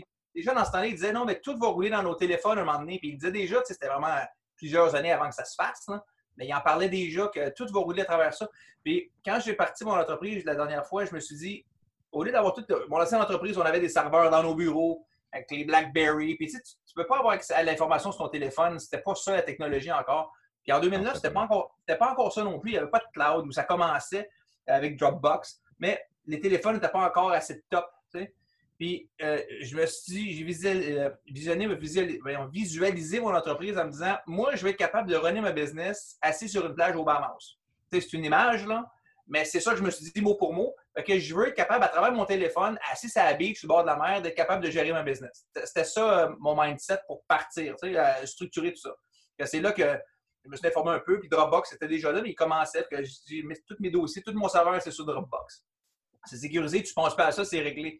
À partir de là, j'ai commencé à utiliser les Samsung Note au début parce qu'on pouvait ouvrir des dossiers Excel, les modifier, les sauvegarder puis les envoyer par email. Tu sais, j'étais assis dans une salle de conférence en Afrique du Sud. Avec l'autre tombé de telle affaire, il y a une erreur. Ah oui, c'est vrai. Pendant que je suis assis, je corrige ça. Je resave en PDF, je repêche ça par email. C'est fou, là. Tu peux faire ce que tu veux. Puis à mesure que les avènements des téléphones sont rendus comme ça aujourd'hui, c'est plus standard. Mais à l'époque, quand j'ai commencé en 2008-2009 à penser à ça, je l'ai structuré comme ça pour être capable de libéraliser un peu l'opération. Puis autant pour moi que pour les futurs employés au bureau. Tout est super simple. On fait tout avec nos téléphones. Aujourd'hui, c'est plus standard de le faire. Mais dans le temps, 10-12 ans, c'était pas tout à fait ça encore. C'est un peu Jeff Fillion qui m'a amené ça, de le visualiser comme ça, de le penser comme ça, de le voir que le progrès va s'en aller vers ça pour être capable de déjà le planifier de même. Puis ça garde les processus super simples dans ton entreprise. Il n'y a pas de complications. Tout est toujours plus simple. J'ai fait des meetings avec mes clients. Dire avant, dans mon ancienne entreprise, on facturait de même. Ça n'a pas de sens. Je vous propose de faire ça comme ça. Ça va me prendre 5 minutes de faire une facture. L'autre, ça va prendre 4 minutes de l'approuver. Au lieu, ça me prend 3 jours en faire une, puis vous autres, 4 heures à l'approuver. On va sauver du temps, là, tu sais, puis donc on va essayer d'amener des processus comme ça. Donc, tout ça fait que, tu sais, puis comme on parlait du hockey tantôt, mais tout ça fait que, tu sais, on s'habitue à travailler d'une certaine façon d'avoir une capacité de gestion, de visualisation d'un projet que tu vas faire, puis bang, trois coups, c'est réglé. Quand le monde regarde ça, puis oh my God, qu'est-ce que je ferais bien que ça? Ben moi, j'ai déjà toute la solution dans ma tête, là. Donne-moi une coupe d'heure, je te fais ça. Tu sais, puis c'est un peu tout ça qui fait que, tu parlais tantôt, les gens occupés, ils prennent beaucoup de projets parce que souvent, on finit par voir que, oh, mais c'est pas un problème, ça. Ça va me prendre un peu de temps, mais c'est pas un problème, ça. T'es sûr? Oh, t'inquiète pas, je m'en occupe, j'ai déjà... Une organisation de temps, une structure de travail aussi. Ça, moi, je l'ai fait... Je l'ai fait à plusieurs endroits, mais quand j'arrive d'une place, mettons, le meilleur exemple que je peux donner, c'est l'entreprise à laquelle je travaille là. Moi, je suis directeur général. Ça fait 2 succursales que je fais, puis les 2 succursales, ce que je fais, c'est une restructuration. C'est repenser les opérations pour faciliter la vie à tout le monde après. Tu sais. À toutes les fois que j'arrive d'une nouvelle succursale, mettons, on court après notre tête, on manque de temps, on ne sait pas comment on va faire, on n'est pas capable d'aller chercher de croissance parce que c'est trop d'étapes, trop de choses à faire. Puis à un moment donné, bien là, je forme mon monde. C'est toi, ça va être tes tâches à toi, ça va être tes tâches à toi. Puis de fil en aiguille, de tout le temps améliorer ton système de même, à un moment donné, tu te ramasses que les semaines se passent, la croissance se fait, puis il te reste du temps. Tu sais. C'est ça qui est le plus drôle, c'est de se trouver une structure de travail. Il y a beaucoup de monde, puis la technologie va toujours être ton meilleur allié là-dedans. Moi, je travaille avec Asana. Je ne sais pas si toi, tu as un outil de gestion de tâches avec lequel que tu travailles en particulier. On prenait Salesforce dans le temps. On prend Salesforce souvent pour le suivi des clients. Là. Mais à la base... C'est tout le temps ça. Quand tu te mets à avoir une gestion de tâches, une façon de faire les choses, de te mettre un processus en place... Mais tu vas réussir tout le temps à aller chercher du temps. Puis tu es en entreprise, tu le vis, toi, tu as 50 employés. Là. Le temps, c'est de l'argent. Un employé qui perd du temps, mettons, à faire des achats, bien, si tu es capable de donner un système automatisé, bien, cet employé-là, il peut faire d'autres choses.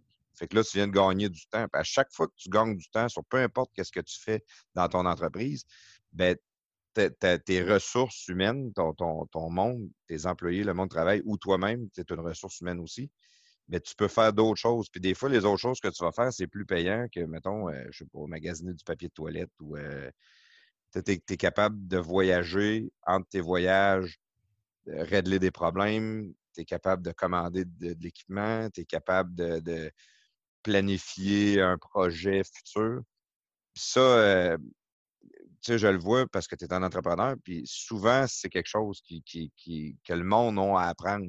Puis c'est pour ça que quelqu'un qui est tout le temps dans le jus va réussir à en faire plus, parce qu'il va, plus que tu en as à faire, à moins que tu t'en foutes, là, mais plus que tu en as à faire, plus que tu vas réussir à te structurer dans ton temps. Fait que des fois, ils vont dire « Hey, tu me ferais tout ça, toi, comme tu as dit tantôt, là, ça, c'est un problème, mais ça sera pas trop long. » Je sais que je suis capable de régler ça vite. J'ai 15 minutes là, j'ai une demi-heure là. À un moment donné, tu connais ton horaire du temps, tu suis ton agenda. Puis quand tu as un loose, bien, à la place d'écouter la TV bien, ou de peu importe qu'est-ce que le monde aime faire, là, tout de suite, tu vas aller régler un problème. Je sais pas si tu me suis ou si tu es avec moi dans ce que je dis là. Ah, excuse-moi, je te regardais la face à Bessel en bleu. Je t'écoutais pas, excuse. Non, mais Plafond, tu as raison. Tu as dit quelque chose d'intéressant tantôt. Tu as dit les gens, puis ils cherchent la croissance. Tu sais, souvent, tu arrives dans une entreprise comme ça, puis les gens cherchent la croissance. Puis tu te dis, c'est bon parce que tu dis, tu commences par regarder à l'intérieur, puis c'est souvent ça que les gens ne comprennent pas. La croissance pour une entreprise ou l'amélioration d'un dossier vient souvent de l'intérieur. Organise-toi comme du monde, là, puis ta croissance est déjà entre tes mains. Là. Tu vas chercher peut-être 50 % de ce que tu recherches à l'extérieur, tu l'as chez vous. Là. Règle ça, là, tu viens de gagner 50 % là, puis après ça, quand tu vas être bien setupé, là, vas-y à chercher à l'extérieur l'autre moitié. Mais c'est souvent ça que les gens pensent, il faut engager plus de vendeurs pour ça. Non, c'est un peu ça le conflit que j'avais avec mes anciens partenaires dans le temps. On était rendu 12 employés à l'interne, puis j'ai dit, ça n'a pas de sens, on est 12 employés à l'interne, ça n'a aucun sens. Il dit, la personne, un de mes partenaires qui est supposé faire X ou Y, il a besoin de 3 personnes pour l'aider. Ça n'a pas de sens. Hein. Ça en est ridicule. Puis eux autres, ils trouvaient ça normal. Puis ils voulaient grossir ça encore un peu. Puis moi, je disais, non, il faut couper ça de moitié. On va structurer mieux à l'interne pour être capable de alléger l'interne. C'est ce qui manque à beaucoup de places souvent. Ouais. Puis tu sais, 1 an et demi après que je suis parti, ils ont fait faillite. Fait que, oui. Ouais. Fait que, ça a été bon pour moi. Les clients sont venus vers moi après. C'est tant mieux. Ceux qui ne l'avaient pas déjà fait, ils ont continué et sont revenus vers moi. Mais tout ça pour dire que c'est souvent ça. C'est un peu ça que j'essaie de dire tantôt, garder les choses simples. Et le fait que mon entreprise soit faite d'une façon très simple à la base dans sa gestion, bien, ça me permet de faire d'autres choses. Ça me permet de m'occuper du programme hockey. Ça me permet de passer le temps avec la famille et les enfants qui, au besoin, c'est des jours d'affaires. Puis que c'est pas juste moi, je travaille tout le temps comme un fou. Puis ma femme, elle s'occupe des enfants, elle fait les rendez-vous, tout ça. J'en fais plein de rendez-vous avec elle, avec les enfants aussi. T'sais, elle en fait beaucoup plus que moi parce que la mesure des choses. Mais je disais, s'il y a un problème, j'y vais. Puis c'est pas problème. J'y vais, c'est tout. Là. Donc, c'est, un autre côté que beaucoup de monde ne savent pas sur un entrepreneur, c'est la liberté. Ouais. Si tu travailles pour une entreprise, il faut que tu sois là de 9 à 5. Tu es là de 9 à 5. Tandis que toi, comme entrepreneur, tu gères ton horaire à 100 %. Tu n'es pas obligé de finir à 5, mais tu n'es pas obligé de finir à 9 non plus à soir. Tu sais, tu peux... t'es capable de manager ton horaire, de dire, ben moi, j'ai envie de rentrer au bureau à 10 heures, mais avec le téléphone, avec la technologie, ben, tu es capable de prendre tes emails, régler 2-3 affaires. Mais si à 3 heures, il faut que je parte, je vais partir à 3 heures. Mais je sais que peut-être qu'à soir, je vais me retaper 2 heures de travail. Mais tu as vraiment une liberté que beaucoup de gens n'ont pas. Là. C'est ça qui te permet justement de t'impliquer avec tes enfants. Ou... Moi, j'aime à dire, à plafond, que ça fait, mettons, depuis 2001, ça fait quoi? Mettons, 20 ans là, que je suis entrepreneur, j'ai mes entreprises, tout ça. Ça fait 20 ans que je travaille 24 heures sur 24, 7 jours par semaine. Là, parce que ouais. Tu n'es jamais off, tu sais. Moi, partir, j'ai un de mes amis à côté de chez nous qui est pompier, puis je suis jaloux des fois, il part 33 jours de gros, je m'en vais en vacances, mais lui, il clock out, clock, terminé, puis 34 jours après, il revient à la caserne, clock, bon, qu'est-ce qu'on fait? Ouais. Moi, je connais pas ça. Moi, ouais, ça, t'as raison. Moi, je suis un peu jaloux de ça, parce que des fois, tu sais, avant, quand j'étais dans mon ancien job, des fois, j'avais 4-5 semaines de vacances, puis j'accumulais du temps, fait que des fois, je partais un mois. Quand j'en revenais, là, c'était tough. Là. Mais à cette heure-là, je peux plus partir. Je pars une semaine, puis j'ai un téléphone satellite quand je vais à la pêche là, parce que j'appelle au bureau. Là. Fait que, ça, je suis jaloux de ça. Mon voisin était à l'hydro. Il était passé, je pense qu'il était 2 mois arrêté avec son overtime qu'il faisait, puis tout, c'est capoté. Là. Je suis un peu jaloux de cette liberté-là, mais dans un autre sens. Mais j'ai d'autres libertés. Je rentre pas le vendredi, ça me tente pas. Je rentre pas aujourd'hui, il y a de quoi faire chez nous. Je rentre, je travaille de chez nous aujourd'hui, il y a une tempête, de la merde, il fait beau, je reste sur le bord de la piscine puis je travaille en même temps. T'sais.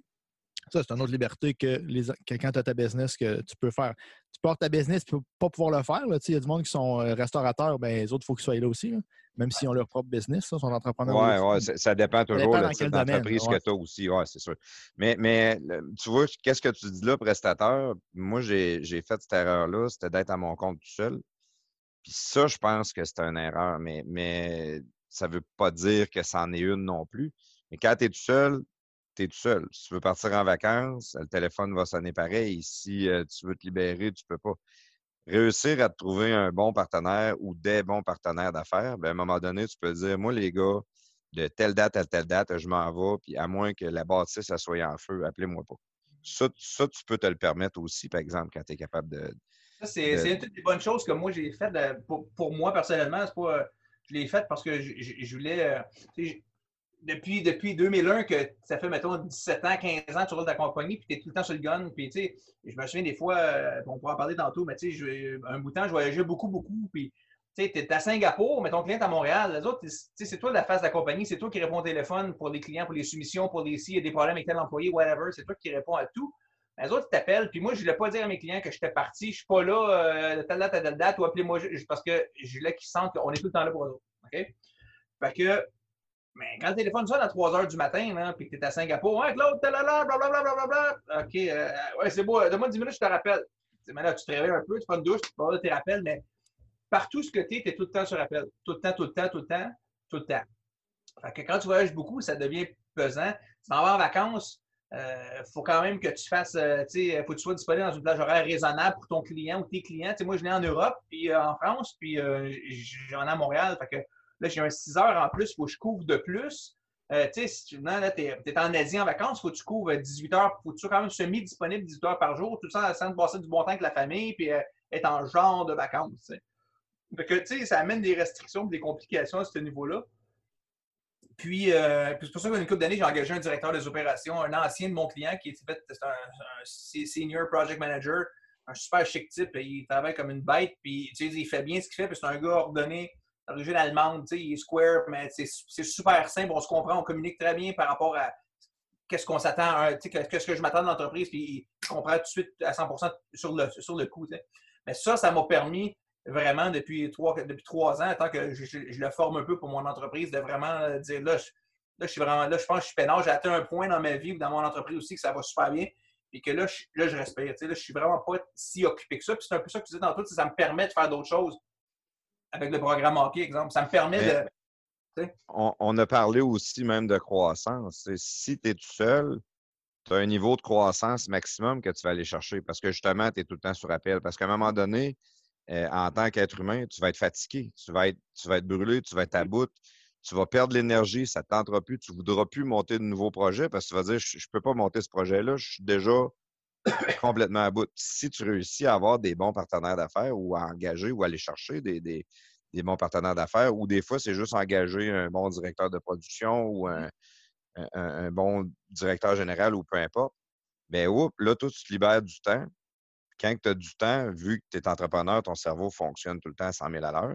Tu es tout le temps en train de penser. Puis là, tu as envie de monter des projets. Hey, il me semble que je n'ai plus rien à faire. Il faudrait que je me monte un nouveau projet. Puis là, tu vas vraiment valoriser ta croissance aussi de ce côté-là. C'est exactement ça. Exactement. Tu vois, moi, là, ça fait peut-être, mettons, 2 ans. Je prends ça plus relax. Là, je m'en cache pas. Là. Puis, je suis à un point dans ma vie. Puis, tu sais, dans ma trentaine, fin de vingtaine, début, puis toute ma trentaine, j'ai vraiment gaulé. Là. J'ai voyagé beaucoup. J'ai travaillé fort. Puis, tu sais, des fois, j'ai des opportunités. Même ma business que j'ai là, tu vois, on pourrait faire telle affaire. On pourrait monter ça big. Ils disaient, regarde, quand j'avais 30 ans, là, ma compagnie, j'ai pas 25 millions de chiffres d'affaires. Là, je courais partout comme un asti débile. Là. Puis, t'as pas besoin de t'excuser, c'est du podcast. Tu peux dire asti, calice ou n'importe quoi. Je dis pareil au cas où. Puis, tu sais, j'étais tellement occupé, j'ai tellement couru. Puis, tu sais, aujourd'hui, ma compagnie n'est pas aussi gale. Tu sais, je fais plus 25 millions de chiffres d'affaires. Là. Mais, crime, c'est tellement structuré, relax, que tu sais, tout roule bien, tout va bien. Puis, tu sais, que, où je l'en ai, c'est que j'ai des opportunités d'affaires pour grossir des fois. Mais je me dis, crime, 45 ans, je ne suis pas vieux, là. J'ai 45 ans. Est-ce que je veux vraiment me rembarquer là-dedans et être obligé de livrer la marchandise pour tout ce que j'avais à faire dans le temps? Puis, tu sais, c'est un peu ça qui. Je commence tranquillement à cause du break que j'ai eu. Je commence tranquillement à. OK, ouais, peut-être qu'on pourrait partir de quoi de différent, mais tu sais, je ne le ferai pas tout à moi tout seul comme j'ai voulu le faire dans le temps. Comme tu disais tantôt, je vais m'entourer un peu plus pour ce projet-là. Regarde, moi, je vais t'aider là-dedans, mais toi, tu t'en charges. Toi, tu es en charge de ça. Moi, je vais t'aider en arrière. Pour rester un peu plus en arrière, mais j'ai pu prendre le lead sur ces projets-là parce que tu laisses de ta santé ou plus. J'ai pas été malade, là, mais tu laisses beaucoup. Puis en étant entrepreneur, que tu es tout le temps au bac pour l'argent, pour si, les ressources humaines, pour ça, tous les problèmes reviennent à toi. Tu essaies de partir en vacances, tu n'es jamais capable. Moi, j'aime à dire que je travaille 24 heures par jour, mais que je suis comme un peu tout le temps en vacances aussi parce que je ne constate pas que c'est une job que ce que je fais depuis une vingtaine d'années. Je trouve que je m'amuse, j'aime ça faire ça. Et comme tu dis, peu importe si ça arrive à 9h08 au bureau, à 10h15 ou à 7h30, ça ne change rien. Si je pars à 2h, je pars à 2h, je pars à 9h, je pars à 9h. C'est tout. Ouais, c'est une chose aussi. Fait que par contre, tu as l'âge qui vient jouer en ligne de compte. À un moment donné, la famille, tu veux, quand tu es jeune, tu as faim. Tu as vraiment faim. Fait que plus tu es jeune pour te partir en entreprise, plus que tu as de chances de monter ça très gros parce que tu as tellement faim, tu veux tellement devenir riche, tu veux tellement avoir du succès que tu vas tout donner. Là, les heures, tu ne les compteras pas, tu ne le verras pas. Mais quand tu arrives à un certain âge, à un moment donné, la famille, la maison, les enfants, un petit barbecue le week-end, ben, tu atteins un certain niveau de confort financier, je devrais dire plus que même d'autres choses. C'est vraiment le niveau confort financier qu'à un moment donné, tu regardes, j'ai-tu vraiment besoin de plus? J'ai-tu le goût de pousser plus? J'ai-tu le goût d'aller plus loin? Puis quand tu arrêtes d'avoir faim, ben tu as 2 choix. T'sais. C'est soit que tu vas te chercher des associés qu'eux autres ont faim, puis ils vont continuer à prendre le lead et à aller chercher la croissance d'entreprise, ou tu vends. C'est dur de dire juste « je vais m'asseoir là-dessus puis je vais emmener ça jusqu'à ma retraite » parce que si le jour que tu t'assois, ben là, tranquillement, pas vite, ton chiffre d'affaires va tout le temps descendre parce que tu vas avoir de moins en moins besoin d'argent anyway, puis les stress qui ne te dérangeaient pas avant, mais ils commencent à te déranger. Ceux-là qui te dérangent vraiment beaucoup plus. Tu n'as plus le goût de faire d'efforts, tu n'as plus le goût de pousser pour. C'est la nature humaine, là, c'est tout le monde. Ouais. C'est un combat quotidien à tous les jours. Tout à fait raison. J'avais un de mes chums entrepreneurs qu'on allait jouer au golf régulièrement l'été, puis à chaque fois, au milieu de la ronde, là, on était comme ce tweet-là en depress, et puis on se mettait à mal jouer pendant 3-4 trous parce qu'on disait quand même qu'on était écœuré d'ici, écœuré de ça, puis cassé, puis là, les lettres des gouvernements, puis ici, puis ça, puis après ça, on finissait en force. Ça faisait du bien parce qu'on réalisait que tous les entrepreneurs passent par le même chemin, tu sais. Puis, exactement. On va être conseiller, tu peux faire ton cours PNL, Plafond. Tu es un bon conseiller pour motiver les troupes en entrepreneuriat. Tu comprends comment ça marche, c'est le fun. Ouais, ben ça a toujours été une passion. Moi, j'ai toujours pensé que tu es entrepreneur ou tu ne l'es pas. Il y en a qui pensent que tu peux le devenir, mais c'est en dedans de toi, ça. T'sais, moi, comme c'est là, je travaille pour une compagnie, puis ça me brûle en dedans. Mais comme j'ai dit, à un moment donné, tu atteins le confort financier, tu atteins quelque chose, j'ai-tu besoin de plus? Me repartir à mon compte, j'ai le désir brûlant dedans de moi, mais d'un autre côté, là, ça ne me tente pas de retomber pauvre pendant 5 ans. Moi, je pense que Plafond t'interrompt. Moi, je pense que je ne suis pas tout à fait d'accord avec ce que tu as dit. Il y en a qui sont entrepreneurs dans l'âme, au secondaire, au cégep. Tu vois que c'est des entrepreneurs, ils l'ont. Hein.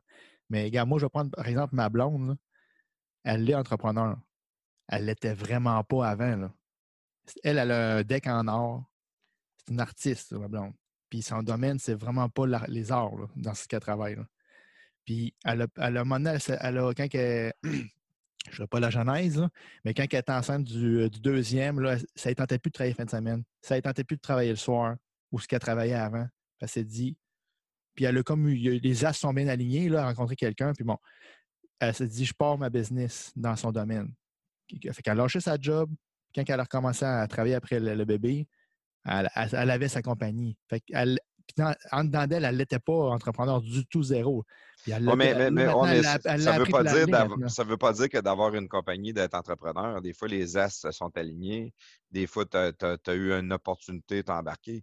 Un entrepreneur, puis peut-être que je le mélange beaucoup avec leadership aussi, mais souvent, un entrepreneur, oui, c'est quelqu'un, tu sais, de l'argent, moi je le dis tout le temps, là, de l'argent, il y en a qui traînent à terre, mais c'est de savoir le ramasser. Mais l'entrepreneur, il va dire, hey, le monde a besoin de ça, je pousse ça.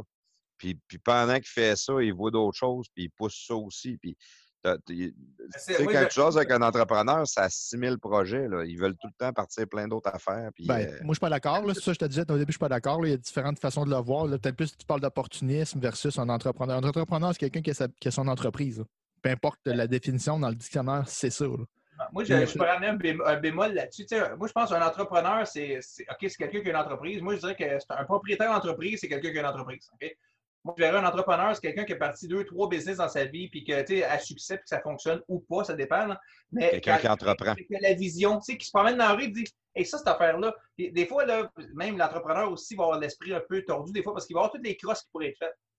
Tu sais, tu te promènes dans une affaire, hey, telle affaire, ça, il serait tellement fourré, ce magasin-là, c'est sûr qu'ils vont se faire voler, regarde, c'est facile de faire ça, regarde.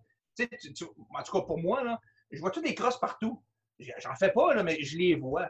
Et les opportunités d'affaires, là, ça me tente pas de m'ouvrir un restaurant pakistanais dans l'est de Montréal, c'est pas le point. Mais je disais, s'il y avait une opportunité de le faire, là, je le verrais. Je le ferais pas, là. Mais je disais, hey, ça, il me semble que ce serait une bonne opportunité de faire ce site. Gars, il y a tel emplacement, il y a telle chose, telle-ci. Et de voir les choses connectées ensemble. Hey, lui, là, puis lui, là, il semble que ça marcherait. Je pourrais me mettre dans le milieu, puis oh, ça pourrait être bon. Et de voir toutes ces choses, moi, je verrais plus ça, c'est un entrepreneur qui a tout le temps la tête allumée qu'il y a quelqu'un qui fait de sa business. C'est un peu jouer avec les mots, dans le fond. Tu as l'homme d'affaires, tu as l'entrepreneur.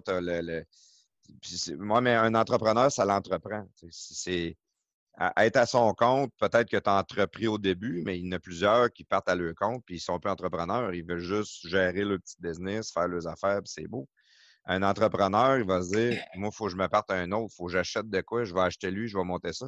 Un entrepreneur, des fois, ça a 6 business. C'est pas. Ouais, on pourrait s'assiner longtemps là-dessus, on pourrait faire un podcast juste là-dessus, je pense. Là. Mais c'est, t'as-tu quelque chose à dire là-dessus? Oui, c'est comme je disais. Nous autres, dans nos podcasts, on a 2 gars qui le sont. T'as le Juge juteux, si tu le suis un peu, puis Batman. Batman, c'est une quincaillerie, mettons. Puis un Juge juteux, c'est des barbecues à domicile. J'ai tellement d'admiration parce que moi, je suis dans la fonction publique. T'en as 3, là. T'as oublié prestataire aussi, t'as son compte. Ouais, c'est vrai. Je pense que prestataire, il essaie de défendre ça. Il veut qu'on dise qu'un prestataire. Prestataire, t'es un entrepreneur. Tu files-tu mieux? Non, moi, prestataire, c'est vraiment un entrepreneur. Je suis juste un entrepreneur de podcast. Non, prestataire, c'est... C'est son père qui l'a mis au monde. Ah, ça, c'est bien, mais c'est pas vrai. Non, mais prestataire, tu es entrepreneur. Puis on le voit avec les podcasts, comment tu as pris le lead, comment tu as entrepris les choses. Ça, c'est de l'entrepreneuriat. Et clairement, c'est ça que tu as fait. C'est le plus beau studio, là. Hey, t'as pas vu mon studio, t'as vu mon tu vois juste mon rideau. Mon rideau, là, mais là, c'est juste ça parce qu'il est en chess, là. On sait, là. Mais écoute, je vais nous arrêter là un peu parce que je voudrais qu'on fasse une petite pub pour nos annonceurs. Mais je vais juste dire quelque chose. Laisse finir à l'autre, après on ira à la pub. Oui, excuse-moi. Non, ben c'est ça que je disais, c'est que j'ai de la grande admiration pour ces gens-là parce que moi, j'aurais pas les reins solides pour ça. Moi, tous les jeudis, il y a quelque chose qui rentre. Je balance tout le temps. J'ai pas à me casser la tête. Puis si je suis capable d'être en vacances 3 semaines, je vais être en vacances 3 semaines. Non, chapeau les gars. J'aimerais ça. Honnêtement, j'aimerais ça être capable. Je suis pas capable. Mais c'est ça, il n'y a pas juste des côtés négatifs, il y a beaucoup de côtés positifs. Puis dans l'histoire à Claude, d'avoir été entrepreneur puis d'avoir eu ses compagnies, ça l'a amené à faire le tour du monde. On va aller faire une petite pub pour nos annonceurs, puis en revenant, on va aller jaser de ça, Claude. Good. Yes. Hit it, prestataire. Hey les gars, j'ai un petit jeu pour vous autres. Essayez de répéter exactement qu'est-ce que je viens de dire. Je suis allé chez Socho le saucissier chercher des saucisses chaudes. Vas-y, allez, prestataire. Je suis allé chez Socho le saucissier chercher 12 saucisses chaudes. Batman, à ton tour. Facile. Je suis allé chez Socho le saucissier chercher 12 saucisses chaudes. Frank, à ton tour. Je suis allé chez Socho le saucissier chercher des saucisses chaudes. Vous voyez, on s'en fout comment que vous le dites. Ce qui est important, c'est que chez Socho, le saucissier, les saucisses sont excellentes. Gâtez-vous en fin de semaine. Ça vous tente de faire un petit barbecue? C'est le temps. On s'en va chez Socho, le saucissier, se chercher des saucisses chaudes. Bon appétit, les amis. Hey, salut Plafond. Qu'est-ce que tu fais, man? Salut, prestataire. Je suis en train de chercher un cadeau à faire à ma maîtresse. C'est qui ta maîtresse? Ben, dis-le pas à personne. Là. Mais c'est Alicia la nympho. Oh, ouais. Hey, c'est une vraie nympho? Hey, man, si tu savais tout ce qu'on fait, tu peux même pas t'imaginer. Et... ben là, tu vas y acheter quoi, là? Je sais pas, j'ai pas d'idée. Ben, on va voir sur Planetix.ca. Tu vas sûrement trouver quelque chose qu'elle va aimer là-bas. Ah ouais, c'est vrai, j'ai pas pensé. En plus, avec le code Garage 15, je vais sauver 15%. Si j'achète pour 60$ et plus, le shipping est gratuit. Salut les gars, c'est Batman. C'est juste pour vous dire que moi aussi, j'en ai une enveloppeuse, pis Chris, que ça va bien. Hein? De quoi tu parles, Batman? Chris, Alicia s'achètera sûrement pas une enveloppeuse? Ouais, Batman. D'après moi, ton voyage de pêche en hélicoptère t'a monté à la tête. Anyway. Je vais aller faire un tour sur Planetix.ca. Je suis certain que je vais trouver quelque chose de malade pour ma petite maîtresse d'abord. Ici Basse Montagne. Rends-toi sur Planetix.ca et offre le code promo Garage 15 pour 15% de rabais. Merci, les podcasts de garage.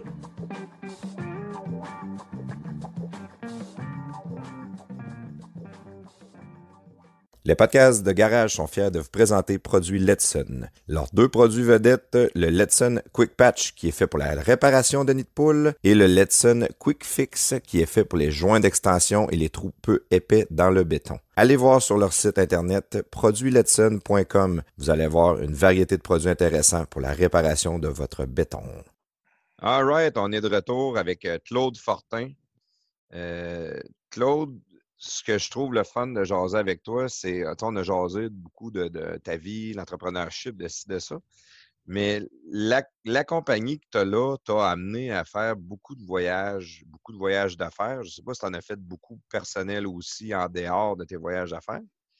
Mais je me doute que dans tes voyages d'affaires, vu que tu étais propriétaire de la compagnie, tu en profitais tout le temps pour te squeezer un peu de temps pour visiter la place, découvrir puis t'amuser. Est-ce que je me trompe?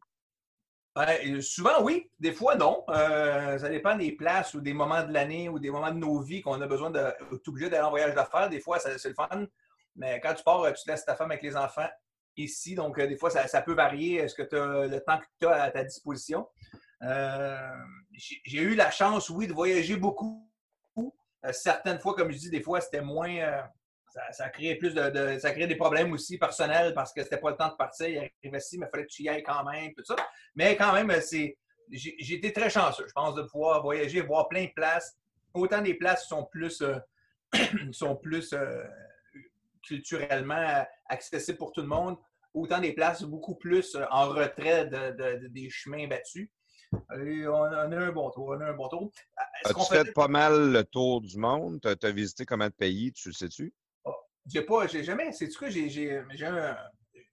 Au bureau, j'ai une carte avec des petites pins à chaque place que je suis allé, mais je sais pas, j'ai jamais fait un décompte de combien de pays j'ai fait. J'en ai fait une bonne gang, là. C'est sûr que sur le lot, sûrement que j'en ai pas fait beaucoup, là, sur les je sais pas combien de centaines de pays qu'il y a dans le monde. Là. Mais tu sais, j'ai vu des choses de fun, puis à chaque place, c'est tout le temps son lot d'anecdotes. Tu sais, je peux te dire que je pense, là, puis je peux me tromper, je n'ai pas un trademark là-dessus, mais je pense que je suis l'inventeur du selfie. Oh boy! Oh ouais. Puis, je le dis parce que c'est pas rien. Je veux dire, je ne mettrai pas ça sur ma carte d'affaires, là, mais quand j'ai commencé à voyager dans le milieu des années 2000, mais attends, tu vas comprendre. Mais pas ça sur ton profil Twitter, puis mais pas ça sur ton profil Facebook. Non, ça, c'était Raymond Beaudoin, moi, qui avait inventé ça avec son... c'est Raymond Beaudoin. Beaudoin, t'as raison, il était là avant, c'est vrai. Quand j'ai commencé à voyager dans les milieux des années 2000 pour le travail, tu sais, comme je disais tantôt, on supporte beaucoup Airbus, les manufacturiers d'avions. Alors, quand on a des projets dans des villes, nos travailleurs, ils vont pour 3, 6, 9, 12 mois. Fait qu'au 3 mois, moi, il fallait que j'y aille dans mon contrat de service. Il faut que j'aille faire un tour, puis assurer que tout va bien, puis parler avec le client, parler avec la compagnie aérienne, tout ça. Donc, tu sais, c'est sûr que quand le contrat est en Ouzbékistan, c'est un petit peu moins intéressant d'aller à Tachkent que d'aller à un client à Hawaii, par exemple, là. Mais tu y vas pareil. Puis, j'avais parti dans le temps, j'étais plus Facebook, puis je vois moins à cette heure-là. C'est un peu... c'était triste. Mais tout ça pour dire que, dans le temps, je m'étais fait ma page de photos de Lonely Traveler. Parce que je voyageais tout le temps tout seul. Je partais, je voyais plein de belles places, plein de choses, mais j'étais tout le temps fucking tout seul. Les enfants étaient jeunes, ma femme ne pouvait pas venir, tu sais, les enfants étaient naissants. Puis j'avais pas de sexy secrétaire qui venait avec moi, puis mes partenaires dans le temps, ça me tentait pas qu'ils viennent trop. Fait que j'étais tout le temps tout seul. Fait que j'ai commencé à prendre des photos de moi devant des places qui pourraient être reconnues par les gens. Un cliché facile, mais tu sais, t'es à Tour Eiffel, c'était le bras allongé, moi devant Tour Eiffel. C'est la muraille de Chine, moi avec la muraille de Chine en arrière. La grosse tour radio à Berlin, moi devant, tu sais, le mur de Berlin. Là, puis j'ai commencé à faire ça, puis j'en ai fait plein sur ma page Facebook, puis je pense que, dans ce temps-là, il n'y a pas vraiment de terme, là, que je pense que je suis peut-être un des premiers, là, tu viens de me tirer une balle dans le pied avec Raymond Beaudoin, salaud. Salaud! C'est vrai, c'est un enfant de chienne. Faut dire que je pense que je suis peut-être un des premiers gars de selfie, parce que j'étais le bras, puis j'étais vraiment bon. Là. Tout le monde me disait « Hey, prends la photo que l'autre, t'es vraiment bon à bout de bras. » Puis je la cadrais bien avec le décor en arrière, j'étais bon, là. Fait que j'en ai fait plein, que je pensais que j'étais peut-être un peu l'inventeur de tout ça jusqu'à là, après 1 minute 38 secondes. Là. Merci, prestataire. Mais j'avais ça quand même dans mon Hall of Fame. Mais Bécile, t'allais dire de quoi? Je pense que t'en avais une de prête. Mais Bécile, il y a tout un joke de prête d'habitude. Non, mais on a un auditeur qui vient de m'écrire. Patrick de Lachenay veut savoir... les prostituées les moins chères, la meilleure deal. Ça, c'est des jokes de 1979, imbécile. Va chier, moi. Je veux savoir de quoi, parce que tu sais, ça t'a amené à voyager beaucoup. T'es-tu un foodie? T'es-tu un gars qui trippe à expérimenter ou t'es extrêmement difficile? Ben, je suis pas difficile, mais je suis pas un... Dans la mesure du réaliste, là, tu ne me feras pas manger une brochette de scarabée comme tu vas trouver en Asie. Là, ça, c'est pas de ça que je parlais, mais si tu as la chance de voyager le monde, tu as la chance de découvrir des bons restaurants, de la vraie bouffe. Là. Je parle pas de manger n'importe quoi. Là.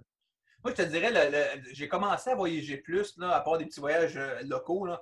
On avait signé un gros contrat en Inde avec la compagnie qui s'appelait à l'époque...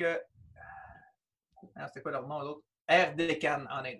Il avait acheté beaucoup dans les années 2000, milieu des années 2000, il y a eu une grosse explosion d'aviation en Inde. Il a popé 4-5 grosses compagnies, Jet Airways, Kingfisher Airways, Air Deccan, ils sont toutes fermées aujourd'hui. Mais dans le temps, là, c'était l'ébullition. Là, les Indiens d'Inde commençaient à voyager. Puis il y avait plein de petites compagnies low cost qui partaient. Puis ils achetaient tout du Airbus. Fait que nous, à travers Airbus, on avait eu beaucoup de contrats pour aller, vu que c'était comme un peu nouveau, l'aviation là-bas, on a eu des contrats pour aller supporter les compagnies là-bas. Donc, on a envoyé beaucoup de jeunes. À un moment donné, je pense que vous avez une trentaine de personnes en Inde sur 6 villes différentes, du nord à l'est, au sud, à l'ouest. On a des gens partout, parce que je me suis promené beaucoup aller en Inde, puis je faisais le tour des places pour rencontrer nos travailleurs, puis les opérateurs locaux, les compagnies aériennes, les gars d'Airbus, tout ça. On se promenait beaucoup. Puis une de mes premières fois que je m'en vais en Inde, quand on part, je fais Montréal-Paris, puis Paris-Bangalore en Inde. Puis dans le vol, avant de partir, ils passent en cabine avec des canisses, okay, de boucan, tu sais, je pense pour les bébites, je ne sais pas quoi, parce qu'on s'en va en Inde. Dans l'avion. Oui, dans l'avion. Ben, je pense que c'est pour tuer les bébites par rapport s'il y en a qui s'en... Pour l'Inde, de demander des avions qui arrivent en Inde, on fait les cacanes, parce que tout le monde fait ça, en tout cas dans ce temps-là.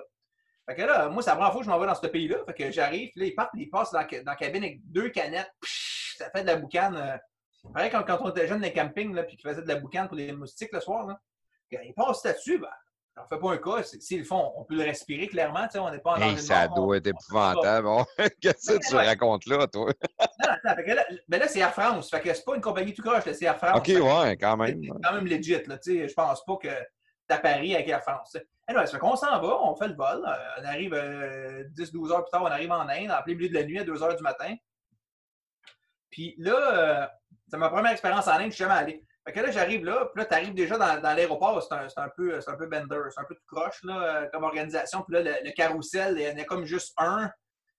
Et là, on arrive avec un Boeing 747, puis il y a un carrousel qui n'est pas très gros. C'était aberrant, ça ne marchera jamais, cette affaire-là. Là, ça prend 1 heure à avoir les bagages. Il est rendu 3 heures du matin, tu es sur le décalage. Puis là, moi, l'hôtel m'a envoyé un chauffeur pour me chercher. Fait que, tu sais, moi, je ne connais pas l'Inde, je ne suis jamais allé. Tu sais, je suis allé une quinzaine de fois après, je suis habitué, mais dans le temps, c'est la première fois, tu te dis, aïe, aïe, aïe, qu'est-ce qui se passe? Là, je vais aller au petit comptoir pour chercher de l'argent, pour du cash local, pendant que j'attends mes bagages. Là, tu es en ligne, puis là, il y a 2 petits madames, ils marchent tranquillement, ils viennent se mettre devant toi, puis là, tu tapes sur l'épaule, hey, en arrière, tu sais, ils mesurent 4 pieds. Là. Ah ouais, en arrière, toi, qu'est-ce que tu fais là? Là, pour eux autres, on est comme des géants. Moi, je mesure 6'2", je pèse 210 livres, tu sais, je suis pas shapé comme un Adonis, mais je suis pas comme Plafond, là, mais je veux dire, quand même une bonne pièce d'or. T'es plus comme Bécile, toi. Ça se peut. Difficile à dire là, mais ça se peut. Anyway, tout ça se passe. Finalement, je ramasse mes bagages.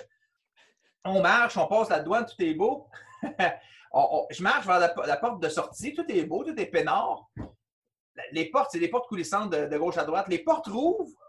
Puis là, il y a à peu près, je te jure, là tu tombes dehors, il doit à peu près 2000 personnes là, qui... parle fort, ça crie, des klaxons, la boucane, des chiens qui aboient, la poussière dans l'air. Tu te dis, qu'est-ce que c'est ça? Là, tu vois un gars en blanc à l'autre bout qui te fait signe, « Hey, pars ici pour ton char! » Là, tu sors là, c'est la folie, tu peux pas t'imaginer, c'est comme si tu sors de l'aéroport à Pierre-Éliott Trudeau à Montréal, à Dorval, puis quand tu sors de la porte dans le fond, tu sors de tes bagages puis tu sors dehors, OK? Quand tu arrives dehors, là, tu vois juste du monde. C'est comme si c'est un show rock puis que les Foo Fighters arrivent puis le monde capote. Ben, tu comprends? Qu'est-ce qui se passe? Il y a du monde partout, là. Partout. Il est 3 heures du matin. Là, je spot un gars en blanc. Ça doit être un chauffeur. Il me fait signe puisque je dépasse tout le monde d'ouvrir un pied. Il me fait signe, attends par là-bas. Je m'en vais à gauche, je m'en vais dans le char. Là, c'était comme un choc. Là. Il y a du monde partout. Il y a trop de monde en Inde. Puis, ils sont super gentils, mais il y a trop de monde. Là, tout ça pour revenir à mon histoire de canettes. Il y a trop de monde. il y a trop de monde en Inde. Je vais y revenir, mais il y a trop de monde. Ils sont ultra sympathiques, là, mais il y a trop de monde. Puis ça, c'est ceux qui savent qu'ils sont là, parce qu'il y a moins de monde qu'en Chine officiellement, mais d'après moi, s'ils savaient essayer, ils étaient capables de compter tout le monde, ils dépasseraient à peu près 20 %. Mais hey, là, je m'en vais à mon hôtel, je fais mon check-in. Là, il n'y a pas d'ordinateur. Ils écrivent tout dans un vieux livre, tu sais, un grimoire quasiment comme Gargamel. Ils tournent les pages, ils écrivent tout ton numéro de passeport, ton nom, tout à la main avec une écriture parfaite. Le gars qui écrit, c'est comme un scribe. Là, il dit, aïe, il écrit ça à la main, man. Il fait le registre des voyageurs à la main. Tu sais, c'est incroyable. Là. Puis il écrit bien, là, c'est beau à voir. Je m'en vais dans ma chambre, je prends une douche, je me couche. Je me réveille le lendemain matin, j'ai plein de picots rouges sur la peau. Je fais de la genre d'urticaire. Là, ça me pique partout, je me gratte, je capote. Là, j'ai dit, Là, je descends en bas, je dis, hey, j'aurais besoin d'un genre de Claritin, je ne sais pas comment ça s'appelle, le médicament. Y a-tu du Claritin en Inde? Je ne sais pas. C'est-tu international ou ils ont un nom différent à chaque place? Hein? Le gars, il me dit, ah oui, mais il dit, il y a une petite pharmacie pas loin. Tu juste sors de l'hôtel, prends la rue, tourne à droite, va au rond-point, puis traverse. Ah, OK. Ouais, moi, un peu innocent, je dis, ah, parfait. Que je sors ma bille, je m'en vais, je sors de la rue. Là, tu arrives sur la rue, c'est un boulevard à peu près à 8 voies de chaque bord. Il y a 16 voies, là, mettons, là, puis ça doit à peu près 1000 chars aux 10 secondes qui passent. Là. Et là, je descends le chemin, puis là, je fais à peu près 10 pas. Puis là, je regarde le rond-point, il y a à peu près 8 rues qui déconnectent au rond-point, puis il y a du monde. Là, je disais, non, ça ne marchera pas. Là. C'est laquelle des 8 rues? Il faut que j'aille chercher la pharmacie, tu sais. Comment tu veux que je trouve ça, man? Puis là, je retourne à l'hôtel, je dis, excuse, y a-t-il quelqu'un qui peut m'accompagner, man? Ça n'a pas de sens, je peux pas me trouver, ça. Le petit gars s'en vient. Ah, c'est beau, venez avec moi, on s'en va. Là, on traverse, puis là, tu arrives au rond-point, puis là, ça tourne sans arrêt. Il y a des autos sans arrêt. Là. C'est un flot continu de trafic. Il n'y a pas de période, il n'y a pas de lumière, il n'y a pas de pause. Ça roule sans arrêt. Et là, je me dis, comment je vais traverser cette rue-là, ce rond-point-là? Okay. Là, finalement, le gars dit, ah, c'est super simple ici, tu as qu'à marcher tranquillement. Arrête pas. Marche tout le temps sans arrêt. Fait que là, tu te rentres dans le rond-point, puis là, tu marches tranquillement, mais d'un pas sûr et constant. Là, moi, je le suis proche, parce que c'est malade, man. Là, les chars, c'est comme la Moïse, la séparation de la mer morte, je sais pas quoi, là. Tout le monde passe alentour, tout le monde, ça se contourne, puis là, le monde klaxonne, puis mais tu traverses la rue comme ça. Là, déjà, t'arrêtes pas, parce que si t'arrêtes, t'es mort, là, c'est sûr. Tu scrapes le setup, là. Faut pas que t'arrêtes, OK? Puis, d'ailleurs, il y a des vidéos là-dessus, c'est drôle en crime. Tu regardes en Inde, le trafic, il y a comme pas de lumière pour tourner, fait que disons, imagine-toi, il y a 4 voies qui avancent à un gros flot, puis là, il y a des autres qui veulent tourner à gauche. Fait que là, il y en a une qui s'avance tranquillement. Fait que là, les 4 voies tombent à 3, tombent à 2, tombent à 1. Puis là, à un moment donné, bien, ceux qui tournaient, ils les prennent le lead. Là, ça tourne. Puis là, à un moment donné, ceux qui veulent recommencer à aller tout droit, bien, ils commencent à bloquer. Puis là, tu repasses de 1 voie, 2 voies, 3 voies, 4 voies. Puis là, ça repart à 4 voies. Puis alors, regardez ça, c'est phénoménal à voir. Là, il m'amène dans une petite rue, c'est comme une genre de ruelle avec des petites boutiques de chaque de boutique de genre 6 pieds de large par 10 pieds de creux. Puis il doit en avoir après 400. Puis le gars, il m'a dit, va là, il y a une pharmacie. Mais tu sais, c'est pas un Jean Coutu, là. Non, c'est sûr que non. C'est une boutique de 6 pieds de large qui est décrite en hindou. J'aurais jamais trouvé cette place-là, moi, là. Fait que finalement, il m'achète des médicaments. Puis là, j'ai dit, regarde, je lui montre ce que j'ai. Il dit, ah ouais, il me donne de quoi? Des médicaments, prends ça, le drette là, puis un ce soir, puis un le matin, un le soir, tout le temps. Je dis, OK. Il dit, combien ça coûte? Ah, il me donne le prix, puis là, je dis, ça se peut pas, je calcule mon téléphone. Ah, 1,10 $ pour à peu près 20 pilules. Tu sais, qu'est-ce qu'il me donne là, man? C'est quoi cette affaire-là? Tu sais, tu sais pas qu'est-ce que tu vas prendre comme médicament, là? Même l'ecstasy, ça coûte plus cher que ça, ici. C'est pas écrit Claritin, c'est pas écrit rien. Je dis, OK, tu sais, qu'est-ce que tu fasses? Ça me pique partout, j'ai pas le choix. Finalement, tout a été guéri. Ça a parti en 24 heures. Là, je chaud du coq à l'âne, mais c'était-tu à cause des produits qu'ils ont mis dans l'avion? J'ai pensé que oui, parce qu'à partir de ce moment-là, à chaque fois qu'ils ont mis ces produits-là dans l'avion, c'est ça mon point que je l'en ai, j'ai toujours pris ma couverte puis je me suis abrié jusqu'à tout le coup. OK, parce que là, si tu es en train de me dire que tu ne le sais pas, là, tu viens de nous raconter toute une histoire, mais il y a une mauvaise finale, on ne le sait pas pantoute, là. Puis moi, j'ai jamais re-eu ce problème-là après. Cela dit, c'est peut-être les draps d'hôtel où j'étais aussi, là. Ouais. Prochain coup que tu y vas, il faudrait que tu le testes. Ouais, non. L'Inde, à part de ça, tu sais, mettons, là, t'as une histoire, mais... La bouffe en Inde, là, c'est génial. C'est génial. Génial. Ah, ben, je parle plus nécessairement de bouffe. Moi, je voulais savoir si c'était foodie. C'est parce que si tu avais dit oui, mais on aurait jasé de cuisine, puis on aurait fait un tour du monde culinaire. Ouais. Mais non, toi, tu es un voyageur, toi, tu as vu des places. Tu penses quoi de l'Inde? Tu sais, tu dis qu'il y a trop de monde. C'est-tu weird? C'est-tu enrichissant? C'est-tu pollué? Il me semble que moi, l'Inde, si j'ai à partir en voyage demain matin, c'est pas dans ma liste. Moi, on m'a dit une affaire. Ma demi-sœur... Elle était pas mal globe-trotteur avant d'avoir des enfants. Et puis, elle était en Inde, justement, quand il y a eu les attaques du 11 septembre. Et j'ai demandé, parce que l'hygiène n'a pas l'air... Là, je regarde présentement des vidéos, c'est vrai, le trafic est capoté, on dirait des fourmis, là. Mais l'hygiène, mettons, culinaire, elle n'est pas écœurante là-bas. Puis j'ai dit, t'as-tu été malade? Et elle, sa réponse, ça l'a été. Ça serait plus facile de me demander quand est-ce que je ne l'ai pas été. Ah, je suis bol. Ah oui. Ouais. Mais c'est très végétarien en Inde. Au niveau culinaire, ça, eux autres, la viande, ils n'en mangent pas. Là. Pas beaucoup, en tout cas. Côté bouffe, là, tu manges très bien, très épicé. Même la viande, t'en as en masse. Tu n'as juste pas de bœuf parce que la vache est sacrée, la bouffe, que tu n'auras pas de bœuf. Mais tout ce qui est poulet, agneau, sérieusement, la bouffe est écœurante. Les pains nanes faits frais là, dans un les pains nanes qu'on achète au IGA ici, c'est cuit sur la paroi d'un four. C'est comme une grosse cocotte. Ah, ça, ils pitchent les belles de la pâte, puis ils claquent ça sur le mur, sur le côté, sur la paroi, sur le côté. Mais quand ils servent ça frais, là, j'ai jamais mangé de pain aussi bon que ça, c'est écœurant. La bouffe est épicée, c'est bon. Mais c'est sûr que, tu sais, moi, je me tenais dans des hôtels et des chaînes reconnues, fait que, tu tiens loin. Si tu es pour vivre en Inde, puis tu dis, tu t'en vas là pendant 2 ans, exemple, il y a plein de papotes mobiles dans les rues. Partout, il y en a plein. C'est sûr que si tu dis, je vais être là longtemps, il y a beaucoup du côté culinaire qui se passe là. Fait qu'il va falloir que tu te sacrifies, là. Que t'en prennes une demandée, tu vas tomber malade pendant 2 jours, là. Mais une fois que ça va être fait, ça va être passé. Puis, parce que j'ai beaucoup de mes employés qui sont tous tombés malades parce qu'ils achetaient un petit kebab là, ils achetaient une affaire en marchant sur la rue. Puis finalement, bon, il y a des bébites locales que notre estomac n'aimait pas. Mais à la fin de la journée. C'est peut-être plus que ton corps n'est pas encore habitué. Tu n'as jamais mangé selon le nombre d'hygiène ou le bactéries ou le microbe. Mais eux autres, ils mangent à tous les jours. Eux autres sont pas malades.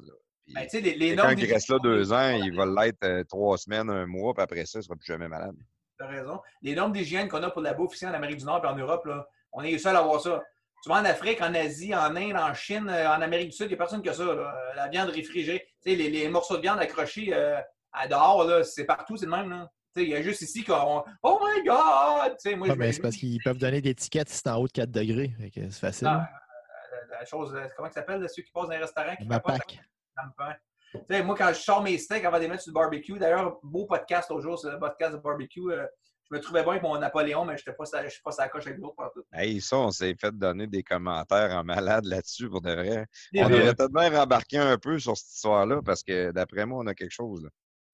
C'est débile. Moi, quand ce que je le dis, c'est que je mets mes steaks pendant 1 heure avant de les faire cuire sur le comptoir. Des fois, ma femme elle dit « Ben là, Claude, les steaks, nanana. » Ah, ben, c'est correct, ça. Partout dans le monde, c'est le même. Il y a un qui cite qu'on capote parce qu'ils ont passé 22 minutes sur le comptoir, là, tu sais. Mais ça, c'est... En tout cas, tu comprends, puis c'est comme ça. Fait que, mais pour ce qui est ça, mais si tu t'en vas pour 2 semaines, je te dirais, en 2 semaines en Inde, là... reste à l'hôtel. Va dans un gros hôtel, puis tu vas super bien manger, tu vas capoter. Et pour selon toi, là, je lâche l'Inde. Ouais. La plus belle place au monde, c'est où? Pour moi, tu as voyagé là, dans ce que toi, tu sais, dans où est-ce que tu as été. C'est où la plus belle place au monde? Singapour. Oh. Hey, tabarouette, je ne m'attendais pas à me faire dire quelque chose comme Singapour. Moi, je m'en allais à... Je sais pas, avec des paysages plus? Oui, des plages de fous, de l'eau transparente. Non, mais il y a des choses. La belle eau, il y en a partout. Tu en as à Cuba, tu en as en République, tu en as. Tu peux en trouver partout. Moi, je te dis Singapour en tant que place globale. Tu sais, ça dépend. Si tu me dis la meilleure place pour aller en vacances, je vais dire, moi, je tripe sur Hawaii. Tu sais. Je suis allé souvent puis j'aime ça. Mais la plus belle place, mettons, toutes catégories confondues, là, tu fais un classement de tout. Là. Pour moi, la plus belle place, c'est Singapour. C'est une métropolis construite dans la jungle. Okay? C'est le chemin entre l'aéroport et le centre-ville, tu as un toit constant tout le long. C'est recouvert, les arbres font comme un dôme par-dessus l'autoroute, puis tu es plein d'orchidées. C'est d'une beauté, il n'y a pas de saleté, ça ne traîne pas, c'est parfait. C'est parfait, Singapour. J'ai pas de mots pour décrire ça. Il n'y a pas de pauvreté à Singapour? Il n'y en a pas tant que ça. Il n'y a pas d'impôt en plus. C'est une république, en tout cas. Ça, tout petit, c'est pas gros, là. C'est vraiment minuscule. Là. Non, c'est tout petit. Puis, tu sais, c'est comme un semi-dictateur qui est là mais tu sais, c'est un dictateur correct. Là. Je veux dire, le monde n'a pas l'air opprimé. Puis, ce qui est le fun aussi, que tu as des gens de partout. Tu as beaucoup d'Indiens, tu as des Chinois, tu as beaucoup d'Européens qui vont là, des Australiens, parce que c'est comme central. Puis, ce qui est bancaire, c'est vraiment big. Là. Fait que tu as beaucoup de jeunes dans vingtaine, début de trentaine, qui s'en vont expat à Singapour, que ça donne un rythme à la ville, ça donne autant un rythme de vitalité à cause de l'âge, mais côté culturel, côté multiculturel. Il y a beaucoup d'influence. C'est génial. C'est vraiment beau. C'est très multiculturel, Singapour. Ah ouais. Si vous allez en Asie en vacances, pour de quoi, puis tu sais, Singapour, en plus, c'est un super gros hub pour l'aéroport. L'aéroport, elle est géniale. C'est le plus bel aéroport que j'ai passé dedans. Fait que si vous allez dans la région en Asie du Sud-Est, essayez peut-être de vous garder 2-3 jours à la Singapour. Pas besoin de passer 2 semaines. Hein. Mais juste allez voir le feeling, le vibe, comment c'est beau, le coin de la baie, les hôtels. C'est beau, c'est beau, c'est humain, mais c'est superbe, c'est pas fake, c'est humain, les gens sont fins, il y a de l'activité économique. C'est beau. Pour moi, le Singapour, c'est parfait, parfait. Il y a une couple de sièges sociaux aussi, je pense. Oui, mais tout ce qui est bancaire, c'est vraiment big. Là. Tout ce qui est pas en Europe et en Amérique, c'est à Singapour. Ils couvrent tout le restant de la planète. C'est vraiment beau. Tu as plein de places qui sont belles. Dubaï, c'est super beau, mais c'est fake. Moi, je dis tout le temps, Dubaï, c'est les plus... même si... Quand ils disent que, tu sais, ils parlent avec le Black Lives Matter, ils parlent des esclavages, mais tu sais, Dubaï, c'est bâti sur l'esclavage. Les Pakistanais qui sont morts là, puis les Chinois en bâtissant les structures, là, c'est fou. Là, tous les jours, il y en a des centaines, pas des centaines, mais il y a des morts à tous les jours. Là. Il n'y a pas de sécurité, il n'y a pas de CSST là-bas. Là. Non. Et tu sais, surtout les Filipinos et les Hindous travaillent en grande quantité là, mais quand ils rentrent là pour un contrat d'1 an ou 2 ans, ils t'enlèvent ton passeport, puis... tu le retrouveras dans 2 ans quand ton contrat sera fini. Tu peux pas partir, tu sais. Ils vivent dans des tentes, dans des Dickie-Moore, pas de haut niveau. Là. À 32 dans un... c'est de l'esclavage moderne, là, carrément. Ils sont payés. Fait que, tu sais, mais je veux dire, c'est de l'esclavage moderne. Moi, je trouve ça. Puis, tu sais, c'est beau à Dubaï. Là. Tu vas là, man, tu capotes. C'est vraiment hot, là, les buildings. Puis chaque... Après 74 tours, puis les 74 tours sont toutes différentes. Là. Il n'y en a pas de carré. Puis non, ils ont tout un toit, un twist, un si. Et c'est beau, là. Mais tu sais, tu dis que ça fait un peu fake. C'est pas comme la versus Singapour, parce que là, tu me dis, moi, je suis pas quelqu'un qui a voyagé beaucoup. Je suis pas quelqu'un qui a eu la chance de voyager beaucoup. Je pense que j'ai été à Paris quand j'étais en 6e année, puis j'ai été à Cuba en 2009. Okay. Sinon, j'ai été aux États-Unis. J'ai pas eu la chance de voyager beaucoup, moi, dans ma vie. Puis quand j'ai été à Cuba en 2009, je suis revenu de là, puis tout le monde me disait « Puis, t'as-tu aimé ça? » Moi, je dis « J'ai pas aimé ça, pas en tout. » C'est pauvre, raide, c'est sale. Partout où je vais, je me fais solliciter. Ils veulent que je leur donne de l'argent. Ils veulent me vendre des cigares en pleurs de bananes. Tu sais, puis il y avait un de mes amis qui lui a fait le tour du monde, puis il m'a dit « Écoute, Plaf, si tu veux que ce soit propre, reste au Canada puis aux États-Unis. » Sur le reste de la planète, c'est sale puis c'est pauvre. J'étais déçu, mettons, de me faire dire ça. Puis j'aime ça, faire dire Singapour. Là. Je viens comme de l'ajouter dans ma liste, de dire, bien, si un jour j'ai la chance de voyager, je vais aller à Singapour. Ouais. Ben, tu sais, tu me parlais tantôt, juste pour revenir sur l'Inde, 30 secondes, mais tu me dis de décrire l'Inde, puis tu viens un peu faire le tour de ça. Tu sais, l'Inde, il y a trop de monde, c'est sale, ça pue. C'est dangereux, puis pas pour les gens, c'est dangereux parce que tu marches sur le trottoir, puis tu arrives au coin de la rue, puis le trottoir, il finit pas à 2-3 pouces partout. Des fois, il va finir à 3 pouces, des fois, c'est 1 pouce, des fois, c'est 1,5 pied. Tu marches, tu regardes pas, tu colles le camp, là, tu marches sur le trottoir, puis il y a un gros carré, comme on est... Pareil comme à Montréal, dans le fond. Là. Hein? Pareil comme à Montréal. Ouais, presque. Mais tu marches sur le trottoir, puis il y a un gros grillage pour donner accès aux égouts, au genre de belle téléphone. Mais des fois, il n'y a pas de grillage. Si tu ne regardes pas, là, excuse-moi, mais tu colles le camp dans le trou. Là. Ah, voyons donc. Il n'y a pas des cons alentour. Il y a des choses comme ça bizarres. T'sais, j'ai vu des choses... je passe ce matin dans le trafic, il y a un gros rond-point en réparation, puis il y a un petit bébé en couche, en plein milieu des camions de construction, dans le milieu du rond-point. Puis je regarde, je ne vois pas personne alentour, à part des camions. Puis je dis, il y a des parents qui l'ont abandonné là avec son petit frère de 5 ans et demi, 6 ans. Puis ils vont venir le chercher à soir parce qu'il fallait qu'elle travaille. Je me suis monté une histoire, pourquoi ce bébé-là, mais... Il n'y a pas d'affaire à avoir un bébé en couche sur un chantier de construction autoroutier, ça n'a pas rapport. Là. Mais tu vois plein de choses comme ça qui viennent te chercher, mais les gens sont fins, les gens sont gentils, sympathiques, ils s'intéressent pourquoi tu es là, tu manges bien, sont cordiales, tout le temps polis. Fait que, autant il y a un côté que l'Inde n'a rien pour elle, mais je te dis, tu vas là une fois, puis tu as le goût d'y retourner, puis ça te manque. Tu sais, quand tous les groupes de musique, en partant des Beatles, sont allés là, puis ils ont comme un changement intérieur. Mais l'Inde, je ne sais pas qu'est-ce qu'il y a là, ça te change. C'est un peuple pacifique, non? Hein? C'est un peuple extrêmement pacifique, non? Très pacifique. Ils sont très genre. En tout cas, pour autant que je le sache, il n'y a pas de gang de... En tout cas, peut-être dans les plages, je n'ai pas vu, mais je me suis... Ça doit avoir un lien avec la religion. C'est l'hindouisme qu'ils ont là-bas beaucoup. C'est des religions pacifiques. Fait que, quand tu as du monde qui sont élevés d'une certaine façon... nous autres, ici, la société occidentale, c'est beaucoup le christianisme. C'était des guerriers. Ils ont beau dire que c'était la paix, c'était ça, mais c'était d'aller chercher plus de territoires. Ils allaient en guerre, c'était des guerriers. L'hindouisme, on n'a jamais entendu parler que l'Inde était en guerre avec tout le monde pour se défendre, mais pas... ouais. Pour se défendre, oui, mais c'était des peuples de il y a un papillon dans la maison, on va le prendre dans nos mains, on va le sortir dehors. Si tu es élevé comme ça, de génération en génération, ben ça fait du bon monde en bout de ligne, je pense. On parlait de Singapour tantôt, je fais du coq à l'âne, mais t'es arrivé de quoi de drôle à Singapour, man? J'en ris encore aujourd'hui, puis toute personne me croit que c'est arrivé. Je me promenais dans la baie de Singapour, où est-ce qu'il y a tous les nouveaux buildings, les nouveaux hôtels, puis où est-ce que le Grand Prix de Formule 1 se passe, là?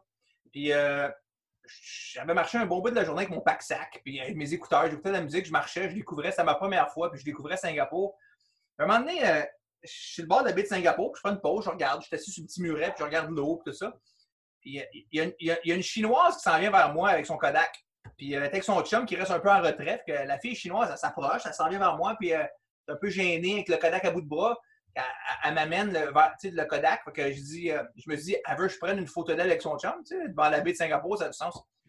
Fait que là, je me lève, je dis oui. Elle dit, take a picture, take picture, sir, take picture. Je dis, ben oui, certain, je vais prendre une photo avec toi et ton chum. Là, j'ai dit, oui, yes, yes. Là, elle fait un gros sourire contente, elle part à la course, donne le Kodak à son chum, elle revient à côté de moi, elle me prend par la tête, puis elle demande à son chum de prendre une photo avec elle. Ah. Attends, Plafond, attends. Fait que là, OK, là, je sais, qu'est-ce qui se passe? Ça m'arrive à tous les jours, moi, je capote. Je suis assez tanné que le monde veut prendre des photos avec moi. Là. Fait que là, je prends la photo, je suis un peu incrédule. Qu'est-ce qui se passe là? C'est quoi cette histoire-là? Je prends ma photo, là, elle dit, thank you, là, elle part à la course, elle prend le Kodak, son chum s'en vient, c'est à côté de moi, il veut prendre une photo avec moi. Ouais, ça, c'est moins le fun. Attends, là, qu'est-ce qui se passe? Je prends photo encore, tu sais, je souris, mais un peu bizarrement mal à l'aise. Là, il y a comme d'autres Chinois qui arrivent. Là, le gars, il va donner le Kodak à quelqu'un d'autre. Faites la tour. Attends, ça commence, là. Là, ils prennent les deux photos avec moi. Là, je dis, qu'est-ce qui se passe ici? Puis là, je sais pas, je te dis, là, je saute une couple d'étapes, là, il y a à peu près 30 photos qui se prennent, mais un moment donné, ils sont à peu près 20 alentour de moi, puis 20 Chinois alentour de moi, puis il y a du monde qui prennent des photos de moi avec 20 Chinois, même à Singapour. Là, c'était aberrant. Là, je me suis dit, j'étais probablement faire partie d'une émission Les Gags Chinois, que là, ils se payent ma gueule en Chine depuis ce temps-là, parce que le gars, le calme, il pense qu'il est connu, tu sais, je sais pas quoi. Ou bien ils ont pensé que j'étais quelqu'un de connu, puis du fil en aiguille, tu sais. Le Brad Pitt, c'est sûr, parce que moi, je suis en train de tantôt, et je me dis... Harry Potter, non? Peut-être. Harry Potter.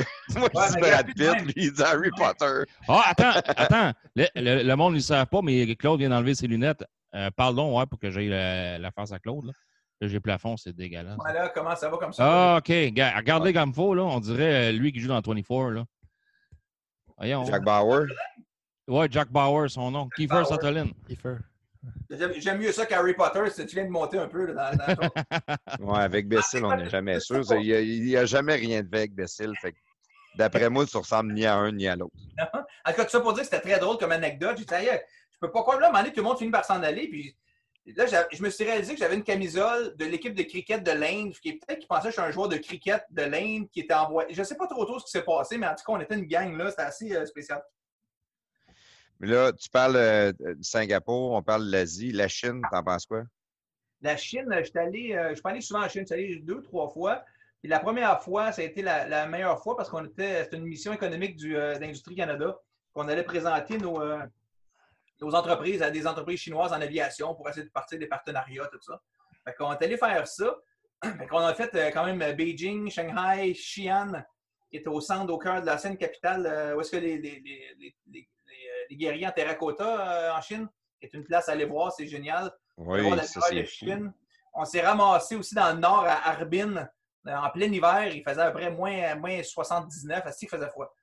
Puis, mais là-bas, à Harbin, d'ailleurs, pendant que je suis là-dessus, c'est une ville perdue pour nous de Vladivostok en Russie. C'est vraiment dans le nord de la Chine. T'es dans le nord. Là. Puis, mais ils font à chaque année, puis ça, vous pouvez revoir ça sur Internet, je pense que c'est le... Comment ils appellent ça? Le Ice Festival ou quelque chose comme ça, de Harbin, H-A-R-B-I-N. Allez voir ça. C'est une grosse zone de la ville qui font juste des structures en glace. Je ne veux pas couper ton fun, là, mais on n'ira pas en Chine. Non, mais en Chine, mais allez voir sur YouTube, au moins voir des vidéos. OK, on va y voir ça sur YouTube. Ça se dit bien. C'est des structures, tu ne peux pas t'imaginer comment c'est gros. C'est tout fait en blocs de glace. Puis c'est gigantesque, avec des éclairages, là. C'est vraiment surréaliste. Et là-dedans, puis ça n'a pas de sens qu'il ait fait ça. Ils ont construit ça en glace, c'est fou, ça n'a aucun sens. Ça n'a aucun sens. Oui. Mais le plus drôle en Chine, c'est drôle cette affaire-là, ce voyage-là. Il y avait un gars qui était avec nous autres.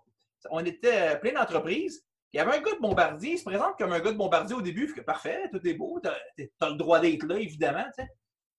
Puis là, à chaque place qu'on allait, on faisait nos présentations. Pour chacune des compagnies, faisait sa présentation à 7-8 fois dans le voyage, devant les autorités locales de l'aviation. Quand on arrive à la première, puis on a le délégué du Canada, la ministre de l'Industrie Canada qui est avec nous autres pendant 10 jours. Tu sais. Là, la première journée, on fait nos affaires, puis quand ça arrive à lui, il se met à parler, puis on écoute, puis on se regarde tous. Le gars est en train de parler de syndicalisme. Il dit, qu'est-ce qu'il fait là, man? Il dit, veux-tu nous faire fusiller en Chine? Il parle de syndicalisme, des relations de travail avec l'employeur-employé, en Chine. Lui, ouais. Il a fait cette présentation pendant 10 jours sur les vertus du syndicalisme. Qu'est-ce qu'il fait là, man? Même le représentant du Canada en Chine, il disait, comment ça qu'ils ont approuvé ce gars-là? C'est pas pour venir parler de ça ici. Non, c'était quand même un peu drôle. On se demandait si on se ferait fusiller ou si on se ferait arrêter ou bien si lui se ferait arrêter en chemin à parler de syndicalisme en Chine. Là, devant parce que les autres, les droits humains sont pas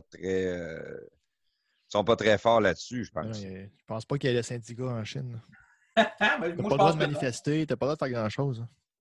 Tantôt, Bécile, tu demandais Pascal de Montréal, je sais pas quoi, qui demandait les putes les moins chères étaient où? Je le sais pas. Mais par contre, je peux te dire, moi, j'ai passé aussi beaucoup de temps en Scandinavie, en Suède puis au Danemark pour le travail. Beaucoup, beaucoup, beaucoup. Là, c'est comme les pays d'adoption. Puis je peux te dire que à Copenhague, là, côté beauté féminine, tu te tromperas pas trop. Là. Si tu vas passer un peu de temps à Copenhague dans le temps... OK, je vais en parler à Patrick Delachenay. Patrick Delachenay, oui. Okay. Oh, oui. Tu peux t'assurer d'avoir du 10 sur 10, 8 fois sur 10, là, les femmes. Ah oui, en Scandinavie, là, au Danemark, les femmes sont belles. Oui, c'est assez impressionnant. Même mon frère et mon ami étaient venus dans le temps passer un week-end, tu sais. Puis, d'ailleurs, c'est l'année où je me mariais. Puis, mon frère et mon chum me disaient, c'est sérieux? Tu vas te marier? Ben oui. Moi, je travaille 15 heures par jour. Tu t'en vas à l'hôtel, tu tournes chez vous, tu fais pas grand-chose. Mais c'était assez impressionnant, vraiment, le côté, le ratio beauté à Copenhague, c'est assez impressionnant. Fait que est-ce qu'on peut dire que les plus belles femmes au monde sont scandinaves? Ben, j'imagine que ça dépend des goûts, mais tu devrais être dans le top de la liste à quelque part là-dedans. Je pensais qu'elle était québécoise, moi, parce que c'est sûr que j'ai pas voyagé. Moi, je me suis juste promené en Amérique, comme j'ai dit tantôt, puis quand tu sors du Québec, c'est... ça drop. Ça drop énormément. Et on dirait que quand tu reviens à Montréal, ça doit être la même affaire. Là. Les Québécoises sont belles, ça n'a aucun sens. C'est parce qu'ils s'arrangent et tout. Ils sont comme fiers un peu plus. Moi, je suis allé aux États quelquefois faire du ski, là, Colorado, Salt Lake, puis une couple de places. Puis... Des fois, je suis là, ça prenait 4 jours avant que je voyais une fille qui criffait, elle est belle. À moi, qu'elle est peut-être belle naturelle, mais pas attriquée pour se mettre en avant. Il y a pas des filles qui sont pas nécessairement extrêmement belles, mais ils sont bien arrangées, ils sont trimées, ils sont attirantes quand même. Ouais, ils deviennent charmantes, peut-être. Oui, ils sont trimées. Trimées. OK. Non, je suis d'avoir bien entendu. Une autre place aussi, j'étais allé au Niger, en Afrique, on allait voir une compagnie, on allait voir des gens du gouvernement qui voulaient bâtir une compagnie aérienne là-bas parce qu'il n'y en avait pas. Ah oh, oui, l'Afrique, c'est intéressant. As-tu voyagé juste au Niger ou t'as fait pas mal l'Afrique? J'étais allé en Afrique du Sud, j'étais allé au Sénégal, puis j'étais allé aussi à Alger, dans le désert, à Simessaoud, dans les champs de pétrolier. On avait un client qui avait une compagnie aérienne, puis qui, lui, eux autres opèrent des bases de vie dans le désert, en Algérie. Ils partent du désert, ils construisent des fortifications alentour, puis t'arrives là, tu créerais à Orlando, mais tu sors, puis t'es dans le désert en Algérie. Tu sais, t'as des piscines, des palmiers, du gazon partout, des belles maisons, des apparts, des hôtels dans le 6 km², mettons, non? T'as de tout pour des travailleurs étrangers qui viennent travailler dans les champs de pétrole, mais quand tu sors de là, t'es dans le désert avec l'armée, puis quand t'es là-dedans, tu te créerais à Orlando. Fascinant. Ah, ouais. Au Niger, on rencontrait des gens du gouvernement, puis que quand on arrive, c'est un contact qu'on avait aux Nations Unies qui nous a mis en contact avec eux autres. Fait que quand l'avion d'Air France atterrit au Niger, là, tu as 2-3 gars qui rentrent dans l'avion. Tu n'as pas de gate, là, tu descends l'escalier dehors. Fait que l'avion arrive, puis tout de suite, les portes ouvrent, le monde reste assis. Ils demandent au monde de rester assis, premièrement. C'est bizarre un peu, mais là, tout le monde reste assis. Personne ne se lève prendre les bagages. Tu restes assis, là, les portes ouvrent. Tu as 2-3 gars qui rentrent avec des mitraillettes dans l'avion, des gars de l'armée. Ils demandent à monsieur Claude Fortin, puis l'autre, mon partenaire qui est avec moi, il vient avec nous. Là, il dit oh, nice, ça part bien. Là, je sais que mon chum des Nations Unies nous a comme avisé, fait que je me fais pas trop de soucis. Tu go with the flow. Là, tu te lèves, tu prends tes bagages, tu sors, ils t'escortent, ils s'envoient, ils t'embarquent dans un petit camion, puis ils t'amènent dans une petite maison au loin là-bas. Fait que, finalement, ça donne avec le traitement VIP quand tu arrives pour des personnes importantes, pour eux autres. Là, fait que là, tu passes pas par la douane comme les autres, tu t'en vas là. Tu t'assieds dans le salon, ils t'amènent de l'eau froide, puis là, ils checkent nos papiers, tout ça, ils disent parfait, bon, mais c'est beau, mais là, la personne pour les visas, il n'est pas là, fait qu'on va garder vos passeports, puis on va vous les redonner demain.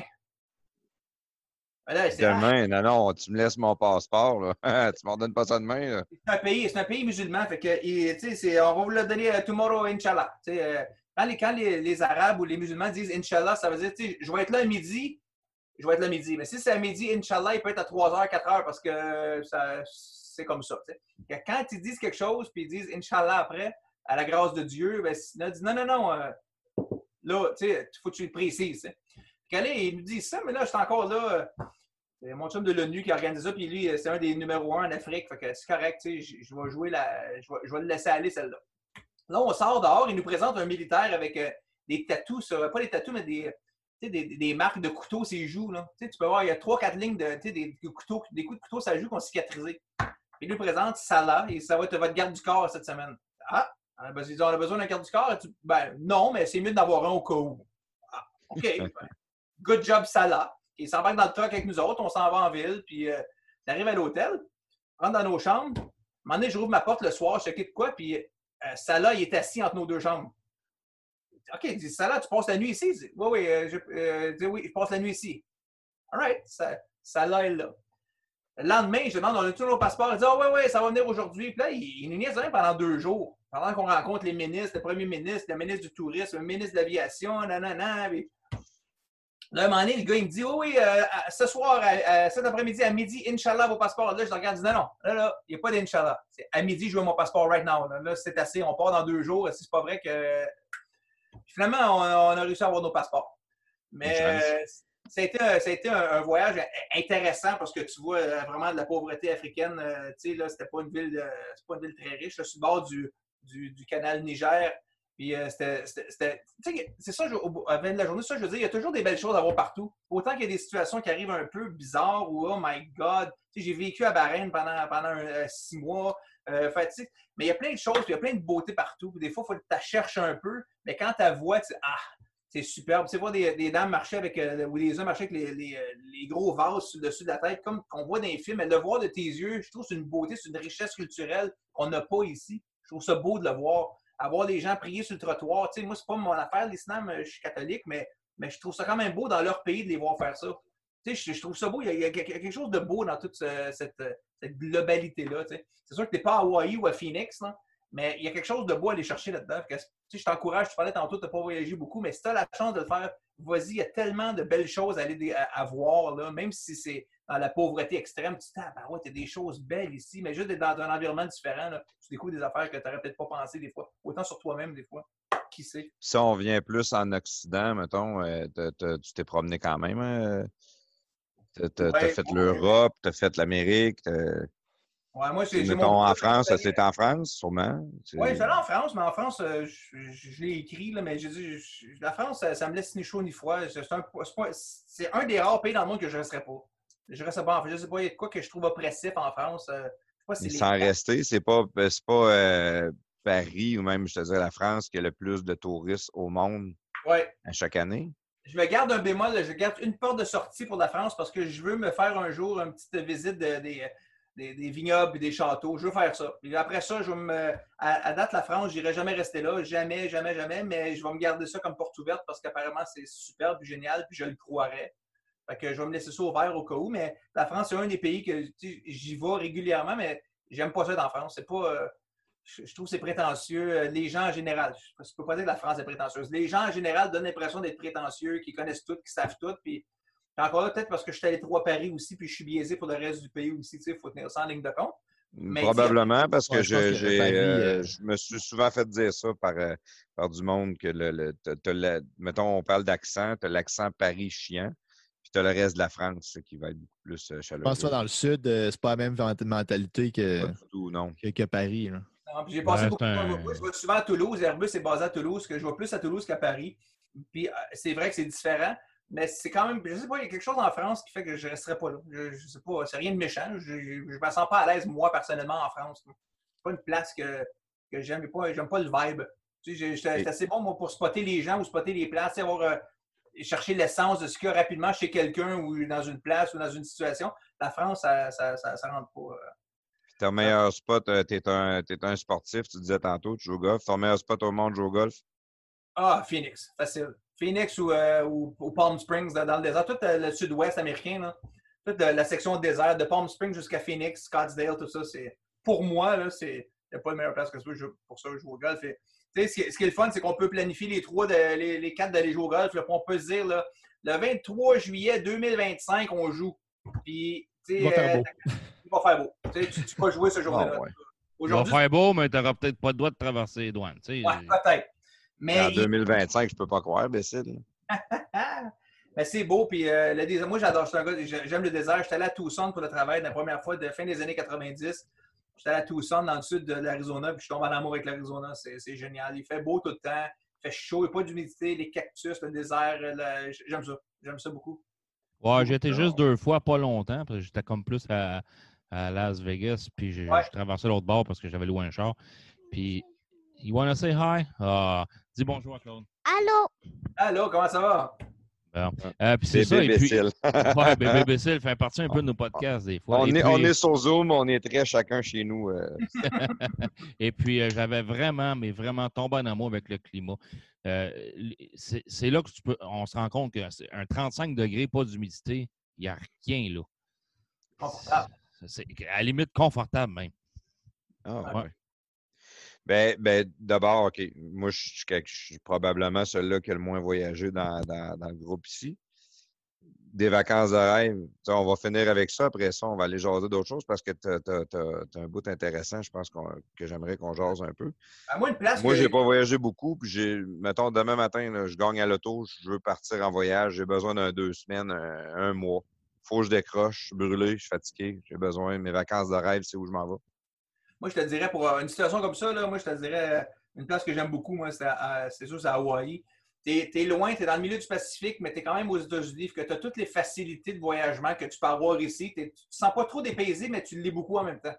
Tu sais, c'est pas comme aller en République ou aller à Cuba ou aller, je sais pas quoi, à Porto Rico, quoi. T'es vraiment dans le milieu du Pacifique. Ça fait partie vraiment des archipels du milieu du Pacifique. C'est vraiment, t'es ailleurs, vraiment ailleurs, là. Mais quand même, tu trouves quand même de la simplicité, de la facilité que tu peux avoir un peu partout quand on est ici ou aux États-Unis, que t'es pas trop dépaysé malgré que tu l'es, parce que le paysage, autant que ce soit les côtés volcaniques, puis juste les montagnes vertes, c'est vraiment spécial, puis un beau vibe. Moi, personnellement, j'adore le vibe à Hawaii. Tu t'en vas là 10 jours, 2 semaines, là, sérieusement, tu décroches, tu prends le island life, moi, ça fait des miracles pour moi, et ma famille. Ça fait 2-3 fois qu'on y va en famille, là. Quand on part l'été un mois, habituellement. On loue un Airbnb, on part un mois, puis on t'a mis une couple de fois à Hawaii. Cet été, on serait supposé être à Bali en ce moment, en Indonésie, mais là, on n'a pas pu y aller à cause de tout ce qui se passe. Mais tu sais, on aime ça être dépaysé, mais c'est sûr qu'Hawaï, c'est une valeur sûre, puis tu sais, c'est un entre-deux. Comme je te dirais, si tu veux découvrir le monde arabe, le Moyen-Orient, va à Dubaï. Parce que là, tu vas arriver à Dubaï, puis tu sais, t'es vraiment dans le monde arabe, tu vas découvrir ça, le Moyen-Orient, mais c'est vraiment soft. Tu as beaucoup d'expats, puis tu sais, les buildings, tu retrouves tout ce que tu trouverais ici, sauf que l'environnement est différent. Tu sais, va-t'en pas en Arabie Saoudite tout de suite. Tu sais, vas-y par étapes, là. Ben, je te dirais que dans la même chose que côté vacances, là, côté dépaysagement qui est quand même sécuritaire, tout ça, tu t'en vas à Hawaii, tu peux pas te tromper avec ça. Oui, mais c'est trippant. Merci. Je me book ça pour 2025, comme disait Bécile, parce qu'on ne sait pas où est-ce qu'on s'enligne. Ah, on va y aller avec moi. Ce que je trouve trippant, là, on a jasé un peu de ta vie, ta business, tes voyages, tout ça. Puis, de ton métier... Puis on le voit, tu es quand même un verbomoteur, tu es quelqu'un qui est capable de jaser pas mal, mais ça t'a amené à devenir un commentateur d'aviation. Tantôt, tu as parlé un peu de Jeff Fillion, on t'a entendu à Radio Pirate, mais tu as fait plus que ça aussi. Tu as fait Radio Pirate, tu as été à V-Télé, TVA, Radio-Canada. Je pense même que tu as fait des affaires en anglais avec CTV. Oui, bien, ça a commencé dans le temps. Jeff commençait Radio Pirate. Ça, avant qu'il commence, on s'était rencontrés une couple de fois dans un restaurant sur l'autoroute du Plessis que Jeff appelle le Toscanos, au lieu du Toscanos, ou je ne sais pas quoi, là, en bas de la côte. Là. Puis, on s'était rencontrés, on a parlé de plein d'affaires, de plein de choses, mais j'avais aussi dit que si jamais, moi, je suis en aviation, si jamais tu veux parler de l'affaire d'aviation, lâche-moi un coup de fil, man, ça m'intéresse. Fait que, à un moment donné, il m'a appelé, un peu comme qui parlait l'autre jour, quand Jerry comptait l'autre jour que, dans un autre podcast, il dit, ben viens telle place, puis parle, puis tu sais, ça a comme commencé comme ça. Tu sais. Puis des fois, j'ai envoyé des sujets, puis des fois, il m'a envoyé des sujets, puis on se bouquait en long quand il se passait de quoi de gros. Tu sais, souvent, les écrasements d'avion, malheureusement, c'était jamais très joyeux comme sujet. Là. Mais ça a commencé comme ça, parce que tu sais, Jeff m'a comme aidé, donné la chance avec Radio Pirate de partir dans... Je veux dire, le côté média, puis c'est pas que j'ai une carrière côté média, vraiment pas, là, parce que j'ai pas gagné d'argent avec ça du tout. Mais, vraiment pas même. Mais ça m'a comme lancé là-dedans. Je trouve ça le fun, ça faisait un beau, puis ça travaillait un peu le positionnement de mon entreprise en même temps. Que tu sais, c'était gagnant-gagnant. Pas que ça rapportait pas d'argent du tout, mais ça positionnait l'entreprise comme étant un joueur important. Puis moi, en tant que président d'entreprise, un joueur, tu sais, un joueur important dans mon équipe. On ne sait jamais où est-ce que ça peut nous amener non plus. Ouais, tu as raison. C'est toujours intéressant, ces opportunités-là, on pourrait dire.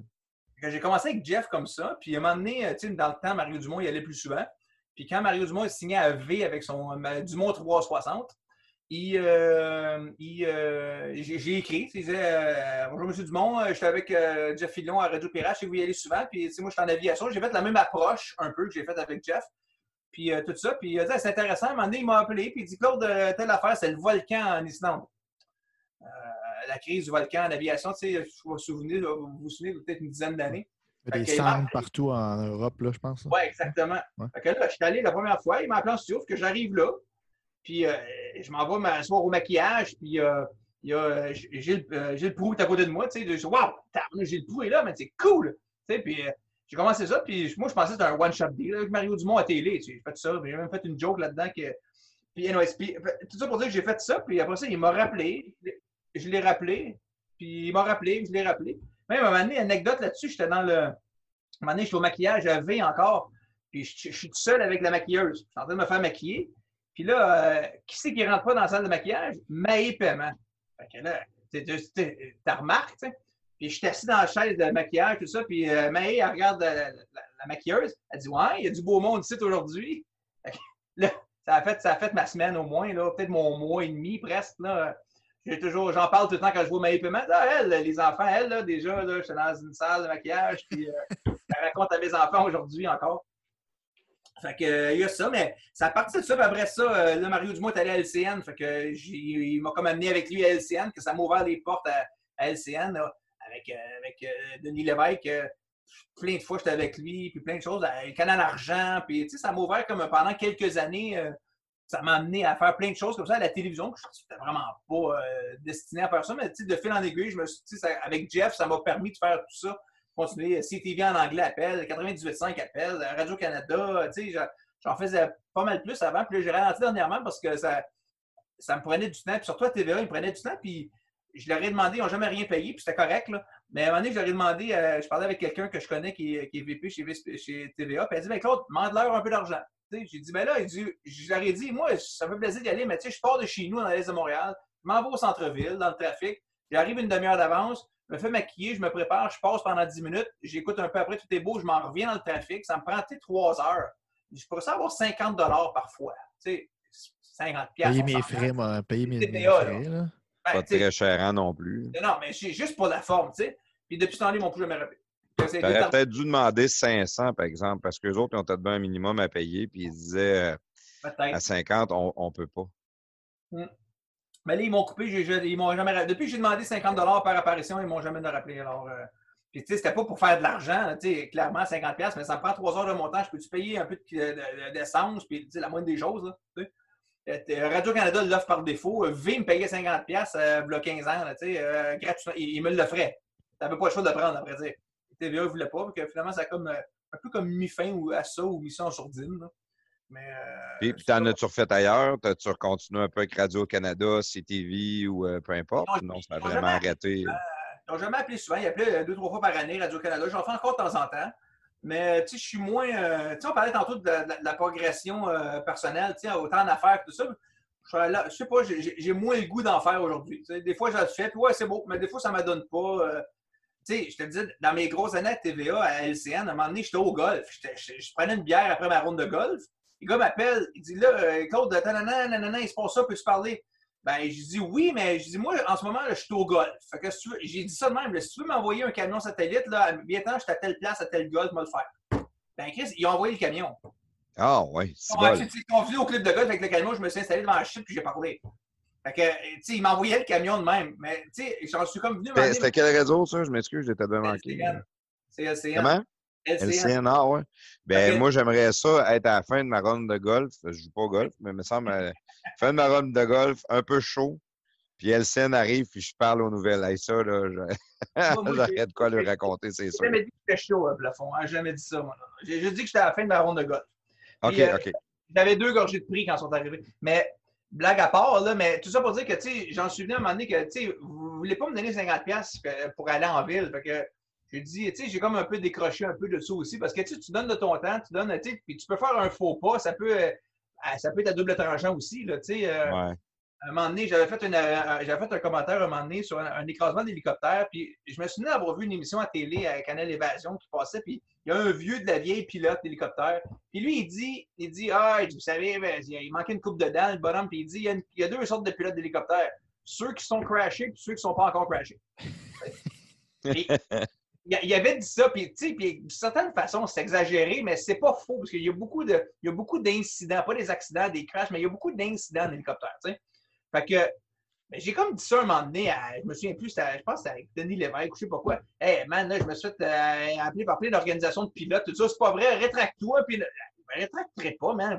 Regarde ton émission, ça s'est passé à cette émission-là. » T'sais, moi, je répète ce que lui a dit, puis je l'avais bien dit, comme un vieux pilote a déjà dit, blablabla, blablabla, mais il y en a qui sont crashés, mais ceux qui sont pas encore crashés. J'ai cité ces paroles.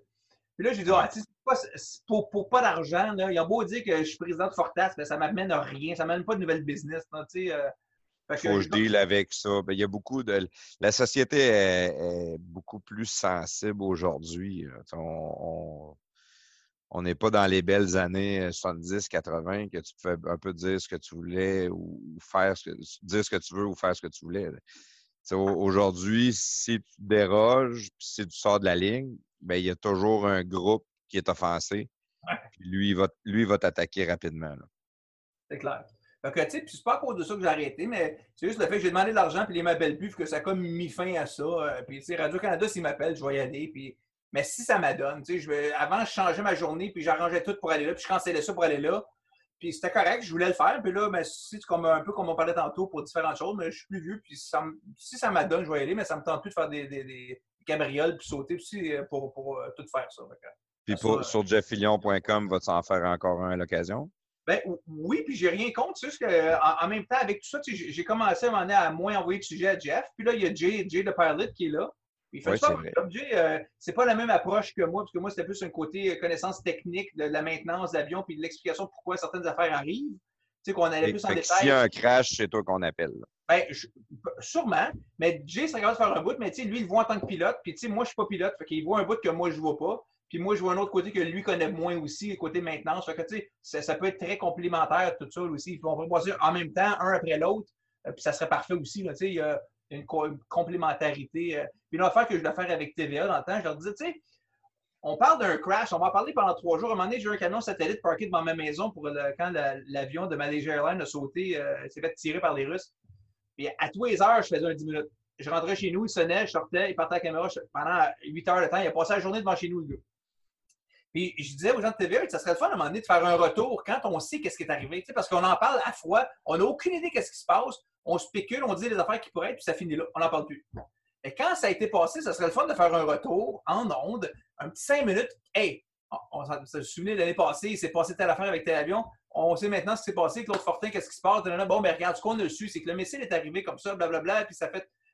Et voilà, tu sais, ça vient de clore un sujet qui avait été ouvert, mais il n'était pas intéressé à ça. Il disait, non, les gens ne veulent pas savoir qu'est-ce qui s'est passé après. Ils veulent juste savoir sur le moment qu'est-ce qui se passe là. TVA qui a dit ça. Je suis tellement pas surpris, là. Je suis tellement pas surpris de ce qu'elle dit. Ça, c'est pour tout, là. C'est pas juste pour l'aviation, dans le fond. J'ai pas avalé ma gomme, là, mettons. Là.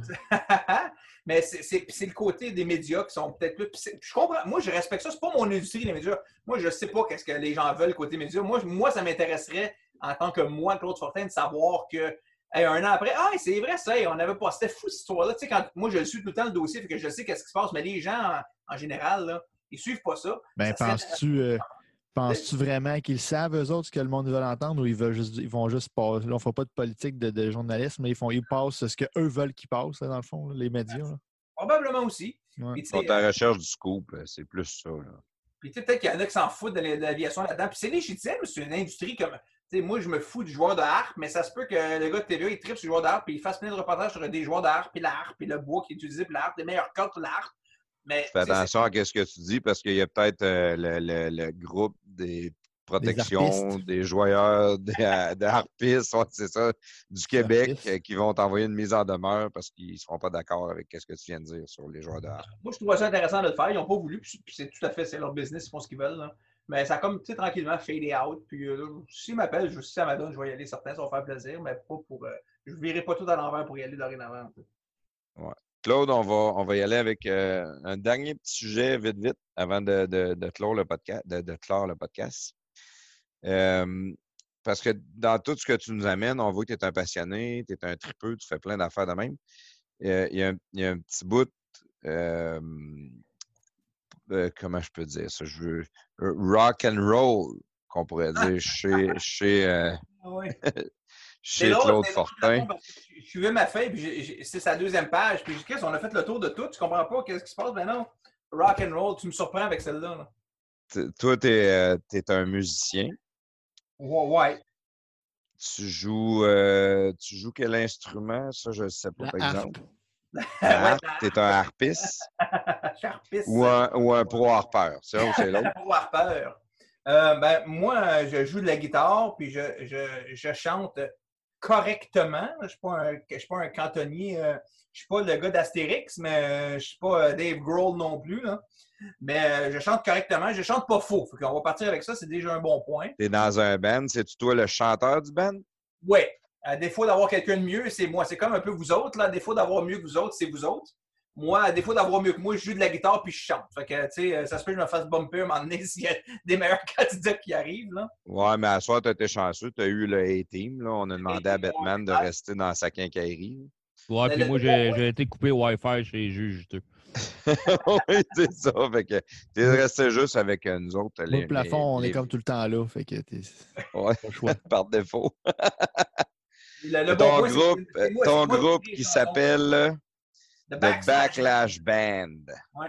C'est drôle parce que plus adolescent, je tripais sur Guns N' Roses. Puis, tu sais, encore aujourd'hui, Slash, pour moi, c'est le meilleur guitariste qu'il n'y a pas. Là. Il y a plusieurs débats de différents styles, mais globalement... Ouais, on a un débat à avoir long à part de ça parce qu'un des bons guitaristes, il y en a dans tous les styles puis dans tous les groupes. Raison. En tout cas, moi, c'est mon préféré. Puis moi, j'ai toujours dit que Slash était bon, puis moi, j'étais pas bon, que j'ai été backslash, tu sais, pour être l'opposé de ça. Que je m'étais auto-proclamé backslash aux grandes dames de mon frère, d'ailleurs, qui est meilleur guitariste que moi. Mais on a toujours fait ça à la blague un peu, mais là, on a comme ramené le nom quand on a parti un petit band. Fait que, tu sais, moi, je compose des musiques, je fais pas mal toutes les tracks de guitare puis les basses. Mon frère fait des solos, moi, je chante. Puis, tu sais, on fait ça sur GarageBand ou on fait sur Logic Pro X, donc, qui est le GarageBand pimpé un peu pour plus professionnel. Mais c'est vraiment pour s'amuser. Les chansons sont là de Backslash Band sur Spotify. C'est vraiment pour le plaisir. Sur Spotify, nous autres aussi, on est sur Spotify, ouais. Les podcasts de garage. C'est bon à le dire, ça. Fait que, tu sais, c'est pas d'appréhension. Je peux te dire que depuis 3 mois, j'ai fait $3,73 avec mes ventes de disques. Fait que, tu sais, je fais pas ça pour l'argent, clairement, mais c'est pour le plaisir. Puis même, c'est quelque chose que je fais depuis j'ai 12-13 ans, je joue de la guitare, mais je trouve ça drôle pareil que, tu sais, même si c'est $3.71, j'ai eu un revenu de musique que j'ai créé. Tu sais, juste le concept, je trouve ça cool. Tu sais, c'est vraiment cool, là. Tu sais, comme vous autres, vous faites ça dans ton garage, vous partez ça, puis... T'sais, à quelque part, il y a des visionnements, vous allez recevoir de l'argent, tu peux te faire à cause des visionnements, des écoutes, j'imagine. Là. Puis même si c'est juste $32, c'est pas grave, c'est drôle. Vous faites de quoi vous aimez pour le fun, pour le plaisir, vous vous amusez à faire ça, puis il y a un revenu, quelconque soit-il. Là, fait que, ouais. Je trouve ça le fun. Ben, c'est rock des années 90. C'est vraiment pas... J'essaie de faire un peu de tout. Là. Je me mélange dans le style musical. Il y a des tunes qui vont ressembler à Oasis, d'autres qui vont peut-être ressembler plus aux Foo Fighters, d'autres ça va être une balade cheesy à la Dean Martin, je sais pas quoi. Là. Mais je veux dire, on s'amuse. Là. C'est pour s'amuser vraiment. Là.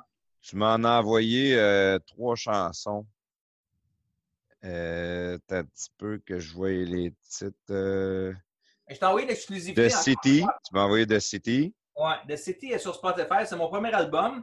J'ai fait... tu sais, j'ai recommencé ça avec le COVID. J'avais plus de temps entre les mains. Puis que je dis, gars, je vais m'équiper, ils vont faire ça comme du monde. Je me suis collé une coupe de Gretsch, des belles guitares, des semi-acoustiques vraiment de niveau supérieur. Quelle belle guitare! Puis ça m'a donné plein d'inspiration. Puis j'ai fait un album de certaines tunes que j'avais écrites plus longtemps, là, 1 an. Puis j'ai tout mis ça ensemble avec mon...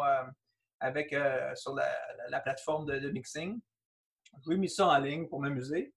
Puis, mais je t'ai envoyé un spécial. Là. Si ça tombe dans mes tunes, là, je me souviens plus c'est laquelle. C'est de Heatwave. Je t'ai envoyé Heatwave? Oui. Okay. Si Heatwave, là, ça, c'est pour mon prochain album. Là, je suis déjà en train de composer pour mon prochain album. Là. La chanson n'est pas finie, ma voix n'est pas parfaite. C'est comme un draft. Mais si ça tente de la mettre en clôture d'émission, ça pourrait être drôle. Là. Une chanson à venir, mais c'est un sneak peek seulement pour les podcasts de garage. Exclusif aux podcasts de garage. Bon, on va la mettre en finale, la chanson. Oui, les Go Boys, j'aime ça. The Backslash Band sur Spotify. Let's go. J'aimerais ça doubler mon 3$73, aller à 7$ pour le prochain mois. Comment gang, je compte sur vous.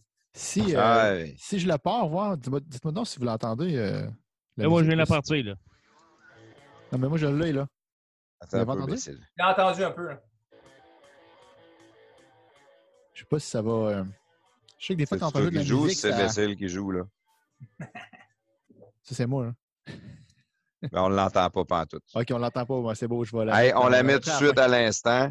Merci beaucoup, tout le monde, d'avoir écouté. Merci, Claude. Ça a été super intéressant. Ça a été le fun. Ça a passé comme ça avait été genre 10 minutes pour nous autres. J'espère que ceux-là, les auditeurs, ont eu le même feeling que nous autres. Merci à l'imbécile, toujours apprécié de t'avoir dans la chambre de ta fille. Écoute, moi je dis merci au gars, c'est sûr, mais Claude, sans donner le nom, il y a des podcasts à Jeff que je skip, ça ne me tente pas d'entendre la personne. Et quand je voyais Claude Fortin, c'était automatique, c'était mes oreilles étaient plus grandes ouvertes, j'étais attentif, j'adore l'aviation. Si tu aimerais ça, d'en faire un autre, donc on se concentre sur des cas d'accident d'avion, moi je suis fasciné par ça. C'est le fun. Ça, là je me préparais d'avance pour les cas que je veux te parler. Là. Puis je pourrais même te soumettre la liste avant, mais c'est ça que j'aurais aimé à soir. Mais là, on frise de 3 heures. Honnêtement, là, c'est un très grand plaisir de t'avoir connu. Parce qu'on avait des amis communs, on vient du même quartier. C'est hallucinant comment le monde peut être ici. Oublie pas, imbécile, Jackie 2 Cheese. Jackie 2 Cheese. Si vous voulez faire d'autres. On va en faire un, promis, ça c'est sûr. Comment t'as dit ça, Claude? Faire d'autres choses sur des accidents d'avion, faire le survol de quelques incidents qui sont passés, aller chercher le derrière de l'histoire, tout ça, ça serait très intéressant. Moi, ça m'intéresserait. Je vais vous emmener à ça. Je vais préparer quelques accidents qui m'intéressent, puis on communiquera pour essayer de planifier quelque chose, ça serait vraiment intéressant. On en rejase, promis. Merci beaucoup, prestataire. Oui, tu veux-tu dire de quoi? Moi, juste finir une petite affaire que j'avais oubliée dans l'autre podcast, dans celui-là au début. Je sais pas si je t'avais dit j'en parlerais, mais c'est juste, dans le fond, rappeler au monde puis remercier ceux qui nous ont fait des dons sur notre plateforme. Là, sur notre site, on a l'onglet de dons. Puis on a encore reçu des dons. Il y a du monde qui ne nous ont pas signalé qu'ils voulaient qu'on dise qu'il y avait eu des dons, mais il y a une personne qui s'est manifestée, je pense, qui voulait qu'on le dise. Ben, qui voulait qu'on le dise. Pas qui voulait qu'on le dise, mais qui s'est dit « Hey, c'est moi, je l'ai donné. » Fait que c'est sorti de l'anonymat. Non, ben c'était pas sur l'anonymat, justement. Il s'est mis, il l'a dit sur Twitter. Fait que c'était Stéphane Garneau. Fait qu'on remercie bien Stéphane d'être à l'écoute puis de nous encourager avec un don, c'est super apprécié. Merci, Stéphane. Vraiment, merci. Merci à l'imbécile, merci prestataire production, merci Claude, vraiment intéressant. Les podcasts de garage, Twitter, Instagram, Facebook, venez nous suivre, partagez, donnez-nous vos commentaires, on aime ça. Merci tout le monde, passez une excellente fin de journée et brossez-vous les dents!